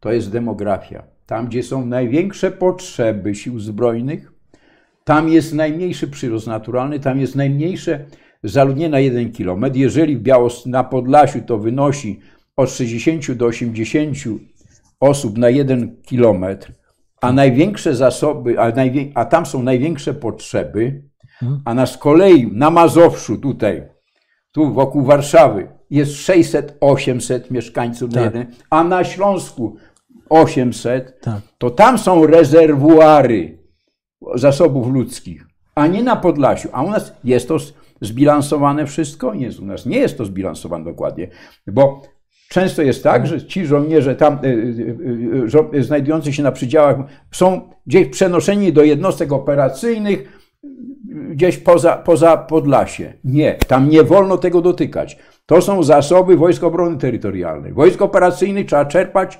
tu z Mazowsza i ze Śląska. Tam, gdzie jest największe zaludnienie, a z drugiej są potrzeby Rozumiem. mniejsze. Czyli z tego rozumiem, że pan chce powiedzieć, że terytorialci powinni być, e, mieć oparcie w, tam w miejscach, Tak. gdzie mieszkają. Tylko, Tak, tylko. rozumiem. Czyli tylko. nie ma tak, że oni Nie są... mogą. No oni tam mają swoje ojcowizny, mają swoje Tak. domy, zakłady pracy, No miejsce tak, czyli- i tak dalej. I nie Czyli- może ale być no, tak. czasami to się tak zdarza, że przecież mówiliśmy, ta kompania e, terytorialna to musi mieć ludzi e, wszelkich e, e, zawodów, dobrze wykształconych. jeszcze- jeszcze- no to czasami tam jest ich trudno znaleźć przecież. Ale teraz E. właśnie, to jest znowu dotykamy Polski resortowej. Państwo powinien myśleć, które myśli rządzący kategoriami państwa, kategoriami państwa obrony, Mhm. to tych rejonach, właśnie tam, żeby się ludzie zakotwiczali, to tam muszą być tworzone miejsca pracy, tam muszą się rozwijać. No to, To znaczy, nie może być to tak. znaczy, że trzeba tam inwesto- inwestycje robić nowoczesne. Tam tak. trzeba nowoczesne, oczywiście adekwatnie do tego terenu, bo nie może być tak, że na Mazurach powstaną zakłady produkujące No nie, ale mo- mogą... dymiące i no, tak dalej. Oczywiście, ale Czy turystyka, hotele, no to wszystko, co jest, jest adekwatne do tego. Przemysł lekki, drzewny no i nie, tak no, dalej, y, przetwórczy. Nawet sobie wyobrażam są- no, nowe technologie. Są, są, jest Tak. mlekowita, wiadomo, wysokie mazowieckie, ale to trzeba w tym kierunku maszerować. Czyli tam stworzyć czas, tym państwo ma stymulować. Inaczej mówiąc, potrzeby obronne państwa muszą stymulować rozwój gospodarczy, a nie go demolować, No, to- to jest- to jest- a nie go zabijać. tak. W związku z tym programy wszelkie muszą być z tym synchronizowane. Sztab generalny musi brać w tym udział. On musi powiedzieć, tu mamy takie potrzeby. A kto ty się pyta sztab generalny? Czy sztab generalny No nie, uczestniczył sztab, w sztab tym? generalny jest tak, e, moim zdaniem, jak patrzę na przepraszam, że to mówię, ale na dzisiejszych e, generałów, no to oni w ogóle nawet się boją trochę zabrać No ich to, głos. jak no się to boją tutaj się ja tak Polsce, uważam, no to moja dlaczego- opinia To, to jak będzie jak przeciwnik, to jeszcze co? Znaczy, co ja nie mówię, się że, że, nie, be- że, nie może że być nie, tak. nie, mu- nie chciałbym powiedzieć, że się będą bali walczyć, jak trzeba będzie, Nie, tylko, nie, ale to tylko jest, boją nie, się nie, po nie, prostu ale nie, to nie, to nie e, zawalczyć, że tak powiem, o, potrze- Odwaga- o potrzeby wojska. cywilna i generałów obowiązuje, także Tak, tutaj... panie generale, bo my dwie godziny. Nie, nie, jeszcze mam jedno pytanie Nie, do pana, tak, bo to tak. mówiliśmy o tych obronach Rosji i tak dalej, ale przecież Rosjanie mają broń atomową, tak? I no, No. to e, mogą nas, czy cały Zachód zaszantażować e, przecież bardzo łatwo, tak? No to, No to co wtedy? No to, to, to dotykamy kolejnego elementu, elementu wojny informacyjnej. To jest zastraszanie, Mhm. to jest wymuszanie. Te Rosjanie, kiedy jakby spacyfikują społeczeństwa w ramach wojny informacyjnej, nie tylko użyją do zastraszania, i taki mają plan, Tak. I to mówią nawet jasno, Tak. że to zrobią. że nie tylko wojska operacyjne, tylko powiedzą tak, jeżeli się nie poddacie, jeżeli nie zmienicie, to użyjemy broni atomowej. Tak. Tak, jako szantaż. I oni to mają przewidziane. W ostatnim, można powiedzieć, etapie, tym ośmioetopowej wojny, Rozumiem. według strategii Girasimowa, obecnego szefa sztabu, jest przewidziane użycie, znaczy zastosowanie szantażu atomowego w celu wymuszenia ostatecznego kapitulacji, kapitulacji i odbudowy tej strefy wpływów. Oczywiście broń jądrowa Rosjanie mają też i nie tylko Amerykanie, Amerykanie, Pakistan, Indie, Chiny, ci co mają Izrael, No, ale, tak, to, ale to mówimy. jako broń odstraszającą też. tak. Czyli inaczej mówią, nie zaatakujecie nas, bo my mamy broń atomową. I o tym wszyscy wiedzą. no tak, Korea, Ukraina się bo pozbyła. jeżeli Korea dzisiaj północna nie miała broni atomowej, dawno już by zniknęła. Proszę, taka mała Korea. Jak, jak potrafi ona... no, ona z jakichś względów jest potrzebna może Chinom, tak, ale. no, tak, ale to jest to inaczej. Dla mnie Korea Północna to jest termometrem chińskim. Czy ona bada reakcję amerykańską, czyli tam Mhm. rakietę ostrzeli, jak Amerykanie reagują. Mhm. Jest to jakiś swoisty termometr. Reagują tam w zachodnim Pacyfiku, gdzie Amerykanie mają strategiczne interesy. I tak dalej, i tak dalej. Także to jest, to jest oczywiście broń atomowa. Jest, będzie, ale jako środek. Czy my, my, my w związku z tym, jako Mhm. powinniśmy się domagać od naszych sojuszników, że oni ogłosili publicznie, a tego nigdy nie zrobili. Ci, co mają broń atomową. Że w wypadku zaatakujecie Polskę, to my użyjemy broni atomowej. No to ich Ale opinia publiczna amerykańska by No, po, po, no, chyba po, po, czy inaczej mówiąc czy, niemie, też- czy niemiecka. No, ja, to, no, to, no Niemcy nie mają broni atomowej. nie, ale ja mówię. Ale, jakby, ale Francuzi czy, czy Brytyjczycy nie, to też musi być argument, czyli mają pewne. no ale rzeczy. powinniśmy w każdym razie jakoś o to Nie, zabiegać, ale żeby my, my nas to zrówno... nie zwalnia od tego, żebyśmy o to nie zabiegali. Tak, żeby, żeby jak. Natomiast żeby Polska zró- będzie miała broń atomową? Nie, nie, nie bo niektórzy mieli. mówią, niektórzy mówią, że no dobrze, wystarczy broń atomową i my mamy w porządku, ostraszymy.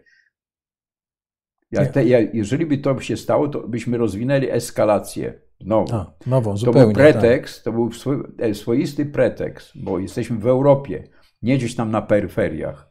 Jakbyśmy to się stało, to by stworzono precedens, który by wywołał lawinę kolejnych takich, takich rzeczy, którzy każdy chciałby broń atomową. I teraz proszę sobie wyobrazić, by doszło do jakiejś tam zmiany władzy tam Białorusi, bo Rosji, Białoruś, Rosjanie by Białoruś dali, dali, dali broń atomową, czy i tak dalej. tak. Jak pan pamięta, e, co było z Ukrainą, która miała broń atomową, był taki minister obrony narodowej Morozow, Tak, który nie chciał oddać. W 1993 roku ja jeździłem do, do, do No, niego. I właściwie można powiedzieć z perspektywy czasu, że być może miał rację. No tak, nie chciał, ale to, co jeszcze dzi- dziwne, to był, to był Rosjanin.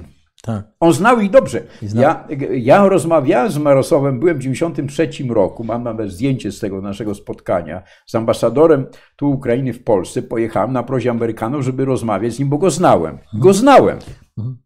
No bo tutaj, żeby wyjaśnić, my y, y, chcielibyśmy powiedzieć, że tam był taki układ, nie wiem, to była umowa budapeszteńska, czy Tak, tak, tak. me- To- memorandum chyba, To nawet memorandum tego, że, żeby Ukraina się pozbędzie broni atomowej, a w zamian za to Rosja- Rosja, i, i mocarstwa. ale, a stało się odwrotnie. A stało się.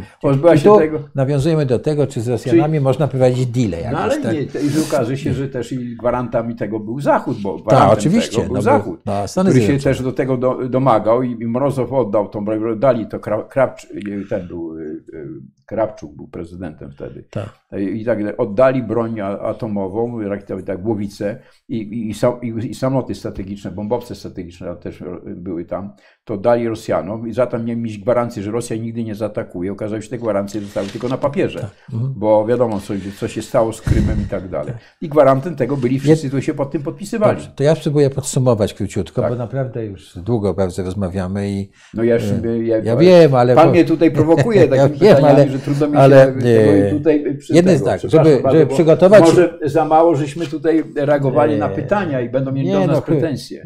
Główne pytanie uwzględnili, tam było pytanie o... A o może tu są o- takie już o- takie komendy, żeby dajcie, dajcie spokój, że dajcie Pewnie sobie- trochę też, ale tam było też taki komentarz o przemyśle ciężkim i że Białoruś produkuje e, samochody d- takie, takie duże. No, tak, produkuje. tak, i, tak, ale my o tym wiemy, produkuje też przecież świetne traktory i, i No tak, no, ale- technologię ma nie tylko, ma, ma. bo oni, oni I proszę zwrócić uwagę, że zbrojeniowy przemysł tak, mają ale tam. rozwinął się bardzo na Białorusi też y, ten pro- programowanie komputerowe. No, ma, zaczęły być zalążek takich. No, No, to mało. Rosjanie, a Białorusini przeprowadzili kilka udanych ataków hakerskich tak, w cyberprzestrzeni na Polskę. tak, Na Polskę, między Tak. innymi także na Urząd Rady Ministrów. tak. Także y, t- y, Białorusini mają wiele talentów.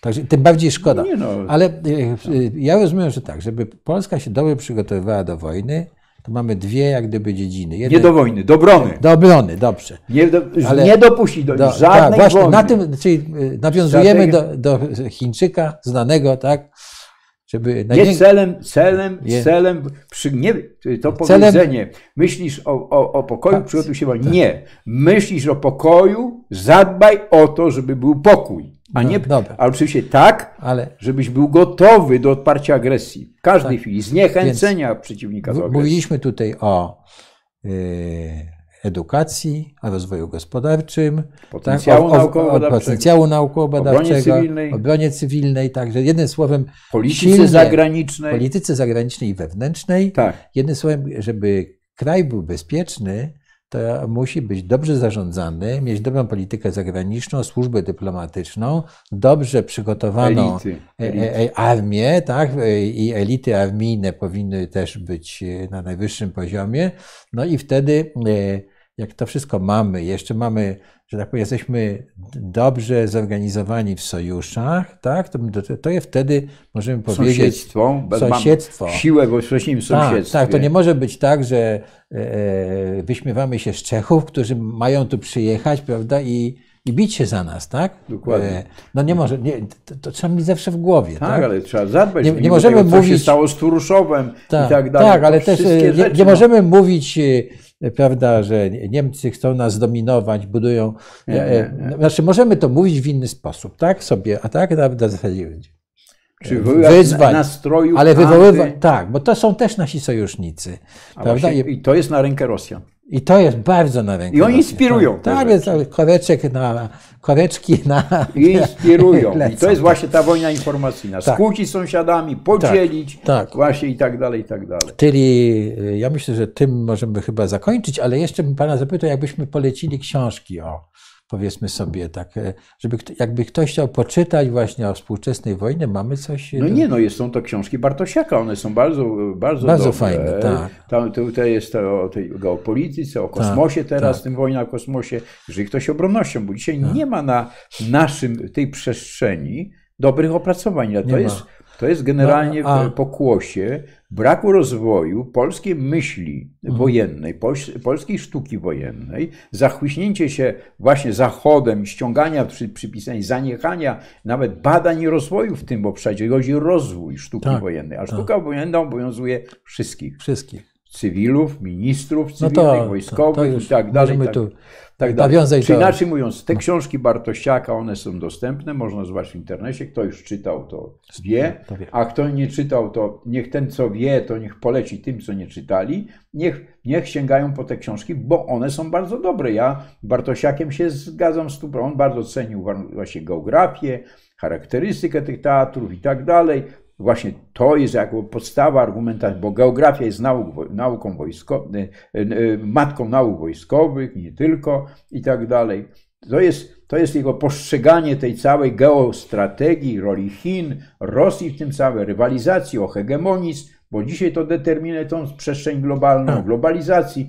To są cenne rzeczy. na pewno. Natomiast ta pomysł tutaj o tej armii nowego wzoru, małej i tak dalej, czy mniejszej, no to jest moim zdaniem jeszcze nie do końca przemyślana z niego, bo on może tego nie rozumieć i to jest, zrozumiałe, bo wojsku nigdy nie był, nie dowodził i tak dalej, a to jest kwestia pewnej wyobraźni też i popartej doświadczeniem. On wyobraźnię ma. To jest bardzo cenne, co on robi w tej przestrzeni, właśnie bo zagospodarował ją, bo to wojsko praktycznie odpuściło. Dzisiaj nie ma, kiedyś ja, ukazywało się w latach 90., myśmy naprawdę, było kilku znakomitych profesorów, którzy wykładali w Akademii Obrony Narodowej, którzy doskonałe książki napisali i tak dalej. Dzisiaj one są nawet niedostępne, jeżeli to gdzieś się w archiwach można znaleźć, ale to były znakomite opracowania. Tak, a- Jakby pokazywały potrzebę budowania własnej siły obronnej państwa, czyli Polski i tak dalej. No właśnie, dziękuję za to polecenie. Ja mi się wydaje, że ty chyba możemy jeszcze dodać taką książkę Kaspara Weinbergera. No, to są Prawda? Klasyka już, chyba wyszła w późnych Dokładnie, tak 90 jest. latach. O, e, Nie, pokaz- to są już oczywiście. tak, Tak, jest, trzecia wojna światowa pokazuje, jak może... To są oczywiście zachodni, Tak, też tak. jest kilka, kilka Eee, znakomitych pozycji, tak, e, ale też trzeba obserwować w internecie opracowania, które się ukazują, Tak. szczególnie w Defense 24. To są także, które ja opublikowałem wiele takich opracowań na, na, na e, stronach, e, to w internecie jest dostępne, w Fundacji Instytutu Strategii Bezpieczeństwa i tak dalej. To są też te, wszystkie portale. Portal Tak. Defense 24 to jest 20 milionów jest e, odwiedzin i tak dalej, a, a stałych takich obserwujących ten portal jest w granicach 3-4 milionów, czyli to jest jeden z największych portali poświęconych obronności na świecie. Chyba amerykański jest coś trochę lepszy. W Europie nie ma. Nie ma takiego zasięgu. Tam zna- znajdują się opinie, analizy, bardzo ciekawe, robione przez doskonałych specjalistów, ekspertów i tak dalej. Ja też tam niedawno opracowanie takie się pojawiło dotyczące e, istoty strategii obrony państwa, też można zobaczyć, przeczytać to i tak dalej. Więc to trzeba też śledzić. Są też i portale zagraniczne, są Tak. trzeba, y, ważne, amerykańskie i tak dalej, ale to one dotyczą głównie e, te wszystkie opracowania, e, postrzegania tej geostrategii, rywalizacji hegemonii z Chinami. Rosja też oczywiście tam jest mocno monitorowana i tak dalej. Jest taki buł- bułgarski też portal ciekawy. W każdym razie Warto tej tego, przestrzeni warto do internetowej tego- jest sporo. warto Sporo. do tego, warto do tego I na bieżąco zaglądać. się Tak, też tak. odnoszą do Ja, e, zjawisk. e, jak ktoś by chciał, to jeszcze też polecam artykuł, chyba Ed- Edward Lutwak się nazywa, taki y, strateg czy analityk amerykański. W ostatnim, w przedostatnim plus minus napisał artykuł. Tam jest y, Pan bardzo tak, ambasador, widzę, tam częściej zagląda ode mnie, to bardzo dobrze.